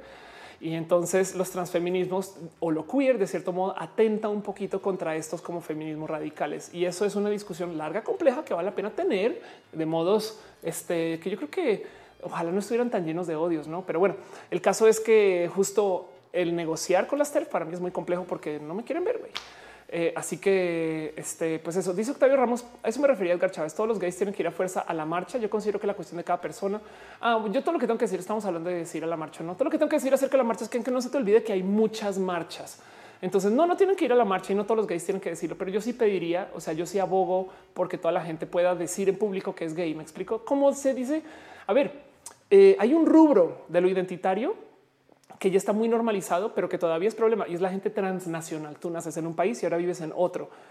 Si lo piensan, hay muchos paralelos entre ser transnacional y ser trans o gay. No, tú puede que vivas en otro país, pero nadie sabe que tú naciste en Alemania. Tú puede que vivas en Estados Unidos, pero nadie sabe que realmente eres mexicana. Es más, vives en Estados Unidos hace 20 años y puede que alguien te diga nunca vas a ser realmente estadounidense. O del otro lado, eh, tú puedes decir, no, pues mi, gobierno sí dice que yo soy estadounidense, pero pues la gente todavía me dice que no y me discriminan por eso. Entonces hay muchos paralelos, pero la gente transnacional ha sido generalmente muy aceptada porque hay mucha gente transnacional en el mundo. Entonces ya entendimos que la gente puede hablar un idioma, eh, vivir en otro país e identificarse con un tercer país, ¿no? Y eso es algo totalmente identitario. Pues lo mismo. Bien puedes tú estar, eh, ser una persona muy orgullosa de ser mexicana, pero no tienes que eh, celebrar el Día de la Independencia. Bien puedes ser una persona muy mexicana eh, y no tener banderas. Bien puedes ser una persona muy mexicana y básicamente pintarte la bandera cada vez que vas salir de la casa. Es lo mismo cuando eres gay. Eh, yo todo lo que pido es que si tú eres una persona mexicana y alguien te pregunta, oye, eres mexicana, tú no digas, no, no, no, yo alemán. No es de pues no, güey, vívelo con orgullo. O sea, no, no, a qué le temes? No, eso, Yo creo que yo creo que lo único que le pido a la gente es que sean activistas en aceptarlo, vivirlo y usarlo como una etiqueta de orgullo y no una etiqueta de odio. Pero es otro tema. Y yo estaba hablando justo acerca de las TERF y esa pregunta de qué es una TERF. Pues eso, trans, exclusionary, radical, feminist. Sigamos con las preguntas. Em, dice Jauregui, tampoco las mujeres intersexuales eh, no son mujeres según las TERF. No, De hecho, no. Este, tú solo puedes nacer mujer y esto. Las TERF son un tema complejo. Em, son una minoría muy vocal. ¿eh? También piensen en eso. La verdad es que la gran mayoría de mujeres feministas interseccionales con las que he hablado, güey, es, o sea, arrasan contra la cantidad de mujeres TERF. ¿no? Entonces no pasa nada. ¿eh? Ay, así las cosas. Este dice Avión Clash Royale. Escuchas a Katy Perry muy poquito. Caro Pastrana dice gorda que llamaba a dormir. Mi hermana está aquí. Mi hermana está caro. Te amo, Caro. Caro, ya voy a dormir. Adiós. Ya deja un abrazo financiero. Mentiras, mentiras. Tú eres mi socia tú eres mi socio, entonces ya me diste un abrazo financiero. Ya ven, mi hermana está en el chat. ¿Se acuerdan que al comienzo del show les decía que llegaba gente bien rara acá? Pues ahí ven. Este, síganle en redes sociales como Perrenque. John Guzmán dice, lo de tu pensar de las redes sociales puede ser aplicado incluso con los comentarios de Roja, en donde al final no los lees, sino levantas lo que necesitas para transmitir el mensaje. Puede ser, sí, total, sí, totalmente de acuerdo. Dice Caro, dice mi hermana, mi hermano escucha Katy Perry, no de acuerdo. Dice F. Gartes, si soy feminista, yo prefiero presentarme como una persona aliada, feminista, pro feminista, este, pero cuando se trata de, si, me identifico como una persona feminista, prefiero decir que yo apoyo los movimientos de la diversidad. En la diversidad está incluido el movimiento feminista. Em, no sé si tengo, no sé si quiero yo tildarme con orgullo ser una mujer feminista. Actúo como tal, según muchas personas, pero en que no me llevo la bandera de que soy feminista, eh, pues digamos que le doy un espacio a las TERF. Justo. En fin, eh, Adam Bobadilla dijo: Pienso que es como decir que la leche de fresa no existe porque no viene de una vaca sosa. Exacto. Ándale. Em, Dice eh, Cristina Acevedo, llegué tarde, soy nueva en tu canal, puedes darme la bienvenida. Hola Cristina Acevedo, ¿cómo va sea usted otra vez? ¿Cómo vas Cristina? Sea usted bienvenida a Roja, el show donde hablamos de todo y nada a la vez que se hace en mi casa donde yo produzco absolutamente todo y platicamos de la vida. Estamos en la sección del cierre, las preguntas este, eh, del mero final, así las cosas. Dice Miguel Andrade, yo sí fui chica trans dos años, luego me rendí, ahora soy chico trans si con eso te identificas, es lo identitario, ¿no? Entonces también tú piensas que en últimas el ser, eh, este, habrá quien dice que destransicionaste y si así te identificas, pues yo tendré que permitirlo y, y este dar ese espacio. Em, yo insisto que tú no puedes deseducarte, tú no puedes deshacer lo que aprendiste en la universidad y entonces ya negar tu educación. Me explico así, así no apliques y no ejerzas. Está ahí. Entonces, como que yo siento que la transición te enseñó algo y a lo mejor eres una persona dos veces trans. Y si no quieres ser trans, también chingada. Marina Lua dice en qué parte de la Ciudad de México mi amigo trans puede ver el cambio de papeles, eh, registro civil. Eh, busca a It Gets Better y de hecho hay varias como asociaciones que ayudan a la gente. No sabría con quién guiarte ahorita, pero It Gets Better yo sé que sí te puede guiar con quién. Francisco León dice en resumen, las TERF dicen que si no naciste con JJ no eres mujer, así es sencillo. Exacto. Eh, Amelie no dice es normal que después de ir al psicólogo me sienta más triste, pero por su pollo. El psicólogo no está ahí para solucionarte la vida, está ahí para darte las herramientas de cómo eh, puedes lidiar con la vida. No hay muchas cosas que igual con que solo les des nombre, ya sabes que existen y entonces ahora las puedes enfrentar. Y el psicólogo es una herramienta para que tú puedas hacer ese tipo de enfrentamientos. Y hay mil métodos de hacer psicología, eh, pero, pero qué bueno que te puedas sentir triste. Piensa en eso. Es como qué chingón, qué chingón que no estás bloqueado o bloqueado, qué chingón que eh, sabes que ahí hay algo que hay que trabajar y, y, eso, pues qué bueno que un psicólogo te ayuda a comentarlo. Alfa Medios dice Creo que llegué muy tarde, así que habré recalentado. Igual te disfruto, igual que bonito. Gracias, por verte por acá. Scarlett Cat dice: ¿Qué opinas de, ah, de tu clon actriz de Blossom y ahora Big Bang Theory? Este tengo que ver bien un poquito de qué hablas, pero si sí, hay muchas clonas. Conocí una clona de paso, pero bueno, ya lo hablé. Este que además se llama Alejandra Pastrana, pero es un cuento que puse en Instagram. Síganme en Instagram y ahí lo veremos. John Guzmán dice lo de tu pensar de las redes sociales. Así que ya lo hablamos. Eh, un Lemos dice hablando de temas es hate, odio o enojo. ¿Cómo es Ofelia enojada? Esto suena un poco chistoso, pero yo le dediqué mucho tiempo en mi vida a ensayar ser una persona estoica, no sentir, no responder. Em, y eh, es algo que en, digamos que en el sistema británico dirían el stiff upper lip, en que pueden estar mentando la madre y yo todavía no respondo. Sí, em, eso fue un mecanismo de autodefensa de niño chiquito que todavía aplico a veces en actuación. Me ayuda un chingo en actuación. De hecho, si yo peco de algo en el escenario es de no responder. Em, y, entonces eso es tema, no? Pero ahora me estoy enseñando a sentir es complejo. Cuando he estado, eh, cuando he estado furioso, he estado, es un tema de ya completo descontrol. Ha sido muy pocas veces y, la verdad es que yo encuentro cómo lidiar con mis rabias por un buen de mecanismos muy bonitos con los que me he creado en estos años últimos. Por ejemplo, mi novia es una persona espectacular con quien hablar. Mi hermana, que está aquí en el chat, me ha aguantado unos llantos horribles y demás, pero rabia, rabia, sí. No, ¿eh? yo creo que también hacer artes marciales me ayudó a desconectarme de eso. Darío Prado dice: ¿Qué opinas de la abolición de la dosis personal en Colombia? Qué lástima. Hannah Scarlett dice: Rayos, eh, no me gusta leer el chat porque me clavo y me pierdo lo que anda la tía. No te preocupes, a mí al revés. Yo trato de hablar y leer el chat todo lo que pueda. Eh, preguntan que cuál es mi Instagram. Es of course, es, instagram.com slash of course. Eh, fíjense que yo no usaba Instagram, lo tenía muy olvidado. De vez en cuando subía una foto así como por documentar. Ahorita comencé a subir más cosas, sobre todo historias, por culpa de nadie más y nadie menos de mi este, hijo de, de YouTube. Manuel Aguilar, quien eh, de paso lo reconocerán porque a lo mejor si no lo conocen a él, van a reconocer a su perrito y van a entender de dónde vienen las cosas. Pero pues es, que es el chico César Doroteo, quien quiere ser youtuber. Em, y entonces yo le dije, yo te voy a ayudar a hacer cosas, ¿no? Y está haciendo videos en YouTube. De paso, como está haciendo el gaming geekly. Este, pero bueno, él en algún momento me dijo deberías de abrir cosas en Instagram, pon, historias. Y ahora qué les digo, pues soy adicta, es culpa de Manuel y así las cosas, no? En fin, dice eh, eh, avión que si haga un video con Andrés Nesh, ¿tú crees que Nesh me deje hacer un video? Eso sería súper bonito. No, no sé si me pele, güey. Eh, hay que escribir, le que escribir. Lexunam dice eh, muchos micrófonos de teléfono son malos. Te recomiendo mejor invertir una grabadora de audio, pero solo es un proyecto. Ah, están hablando de proyectos y demás. Eh, Anthony dice Ofe, I love you. Eh, Ariel Rodríguez dice todo en tu programa, de todo en tu programa cristiano luterano. Acá un poquito. Sí, qué bonito que estés por acá, Ariel. Qué chingón eh, saber que hay un cristiano luterano viendo roja. Eh, Estefanía dice chida la fotito del vestido negro. ¿Cuál es la fotito del vestido negro? Ah, estas fotos son una, sesión de fotos que tomé hace muchos ayeres. Este se acuerdan ese día que me bloquearon en Twitch por poner fotos sugestivas de una modelo que resultó no ser modelo. Em, me gustó. Miren, esta es mi foto favorita de la existencia. De paso, esto fui yo cuando eh, estuve respondiendo contra, estoy hablando con los medios. Es Ofelia, Ofelia, Ofelia. Es verdad, es verdad que, las clonas este, no duermen. y así las cosas. Pues bueno, en fin, creo que con eso voy a ir cerrando este show. Son las 11 y 21. Eso quiere decir que estoy cumpliendo con las tres horas. ¿Se acuerdan cuando les dije que iba a ser de dos horas? Pues ni modo, fue de tres. Eh, déjenme ustedes una última pregunta, no algo que tengan duda, que quieran que le responda. Ya saben que si igual no les respondí ahorita, Oigan, yo quedé hacer nota mental de una pregunta para el mero final y ahora no me acuerdo cuál era. Si alguien recuerda cuál era, díganmelo. Em, pero bueno, eh, sí, sí, no, perdón. Lo que iba a decir es, me pueden encontrar en redes sociales, en Twitter, en Facebook, en Instagram, sobre todo, y podemos platicar un mail también. Lalo, yo sé que te doy una respuesta mail, prometo que ahorita voy a él. Eh, y si no, eh, pues bueno, yo vivo de DMs, así las cosas. Entonces, así, así es como así. Dice Manuel García, no soy clon, eres clon. El, Alex Go G dice, el otro día un güey hetero me preguntó si yo era hombre o gay. Cuando un universitario no sabe distinguir entre el género y la orientación, te das cuenta del nivel académico del país. Yo creo que sí. Y en últimas, eh, hay para eso estamos. ¿eh? Es una forma de activismo. Por eso es que estar afuera del closet es importante porque estamos educando a la banda, no? Pero bueno, Heriberto el Colin Cano dice que cuando voy a Puebla me debo ir a Puebla, esas cosas. Eh, dice Anthony que nos podemos ver en el Discord. Claro, es verdad, ya hay un Discord y así las cosas, pero bueno, eso todo eso está pasando en este show. Todo eso es el cierre de este show. Todas las cosas. Este el Discord recién este, creado, dice Javier Juárez. No recordamos por qué era nota mental, solo, solo. Em, este ah, recuerden el recordatorio de Alex Sintec. Más bien, eso me, divierte más ver qué va a pasar. ¿eh?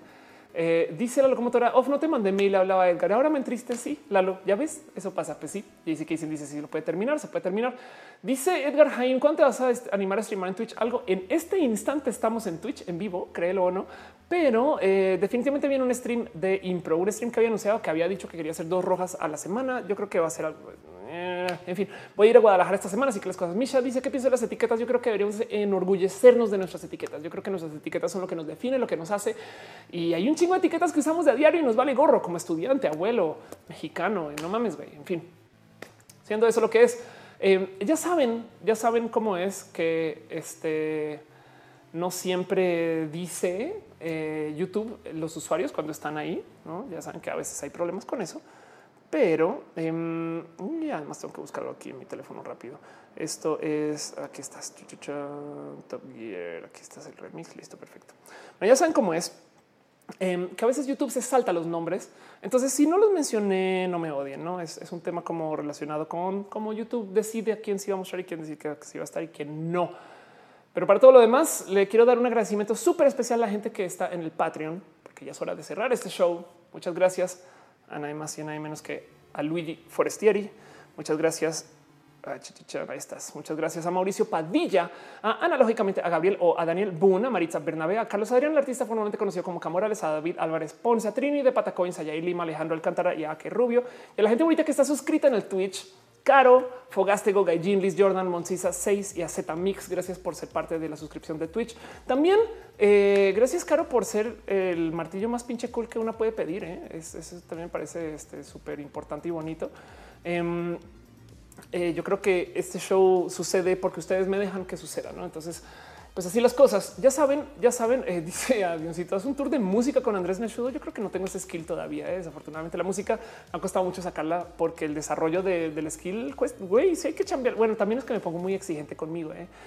Pero sí he estado ensayando mucho eso y ahí tengo cosas enredadas. El caso también un abrazo especial a Oscar Lerma Fernández, Mau Padilla, Alicia Alarcón, José Juan Mota, Benjamín Vivanco, Daniel Castillo, Mau Padilla, otra vez a Diana Idea, Jorge Veraún por dejar sus abrazos financieros. Veraún, también estás en el Mixer, muchas gracias. Y a que también pasó por Mixer por ahí un ratito, qué chingón, qué bonito.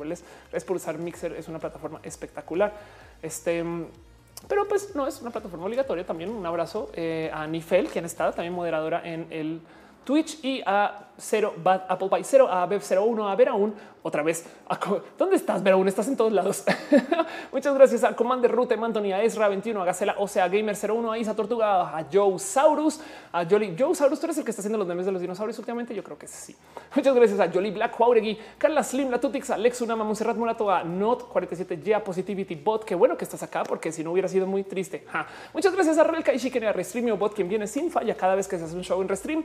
Un abrazo especial a Rubén Laza, Sherewin, a Skinny Seahorse, a Slowcool, a V and K, quienes nunca vienen por separado y a Virgo Pros, la gente bonita del Twitch. Muchas gracias por estar acá en Twitch y la gente bonita del YouTube.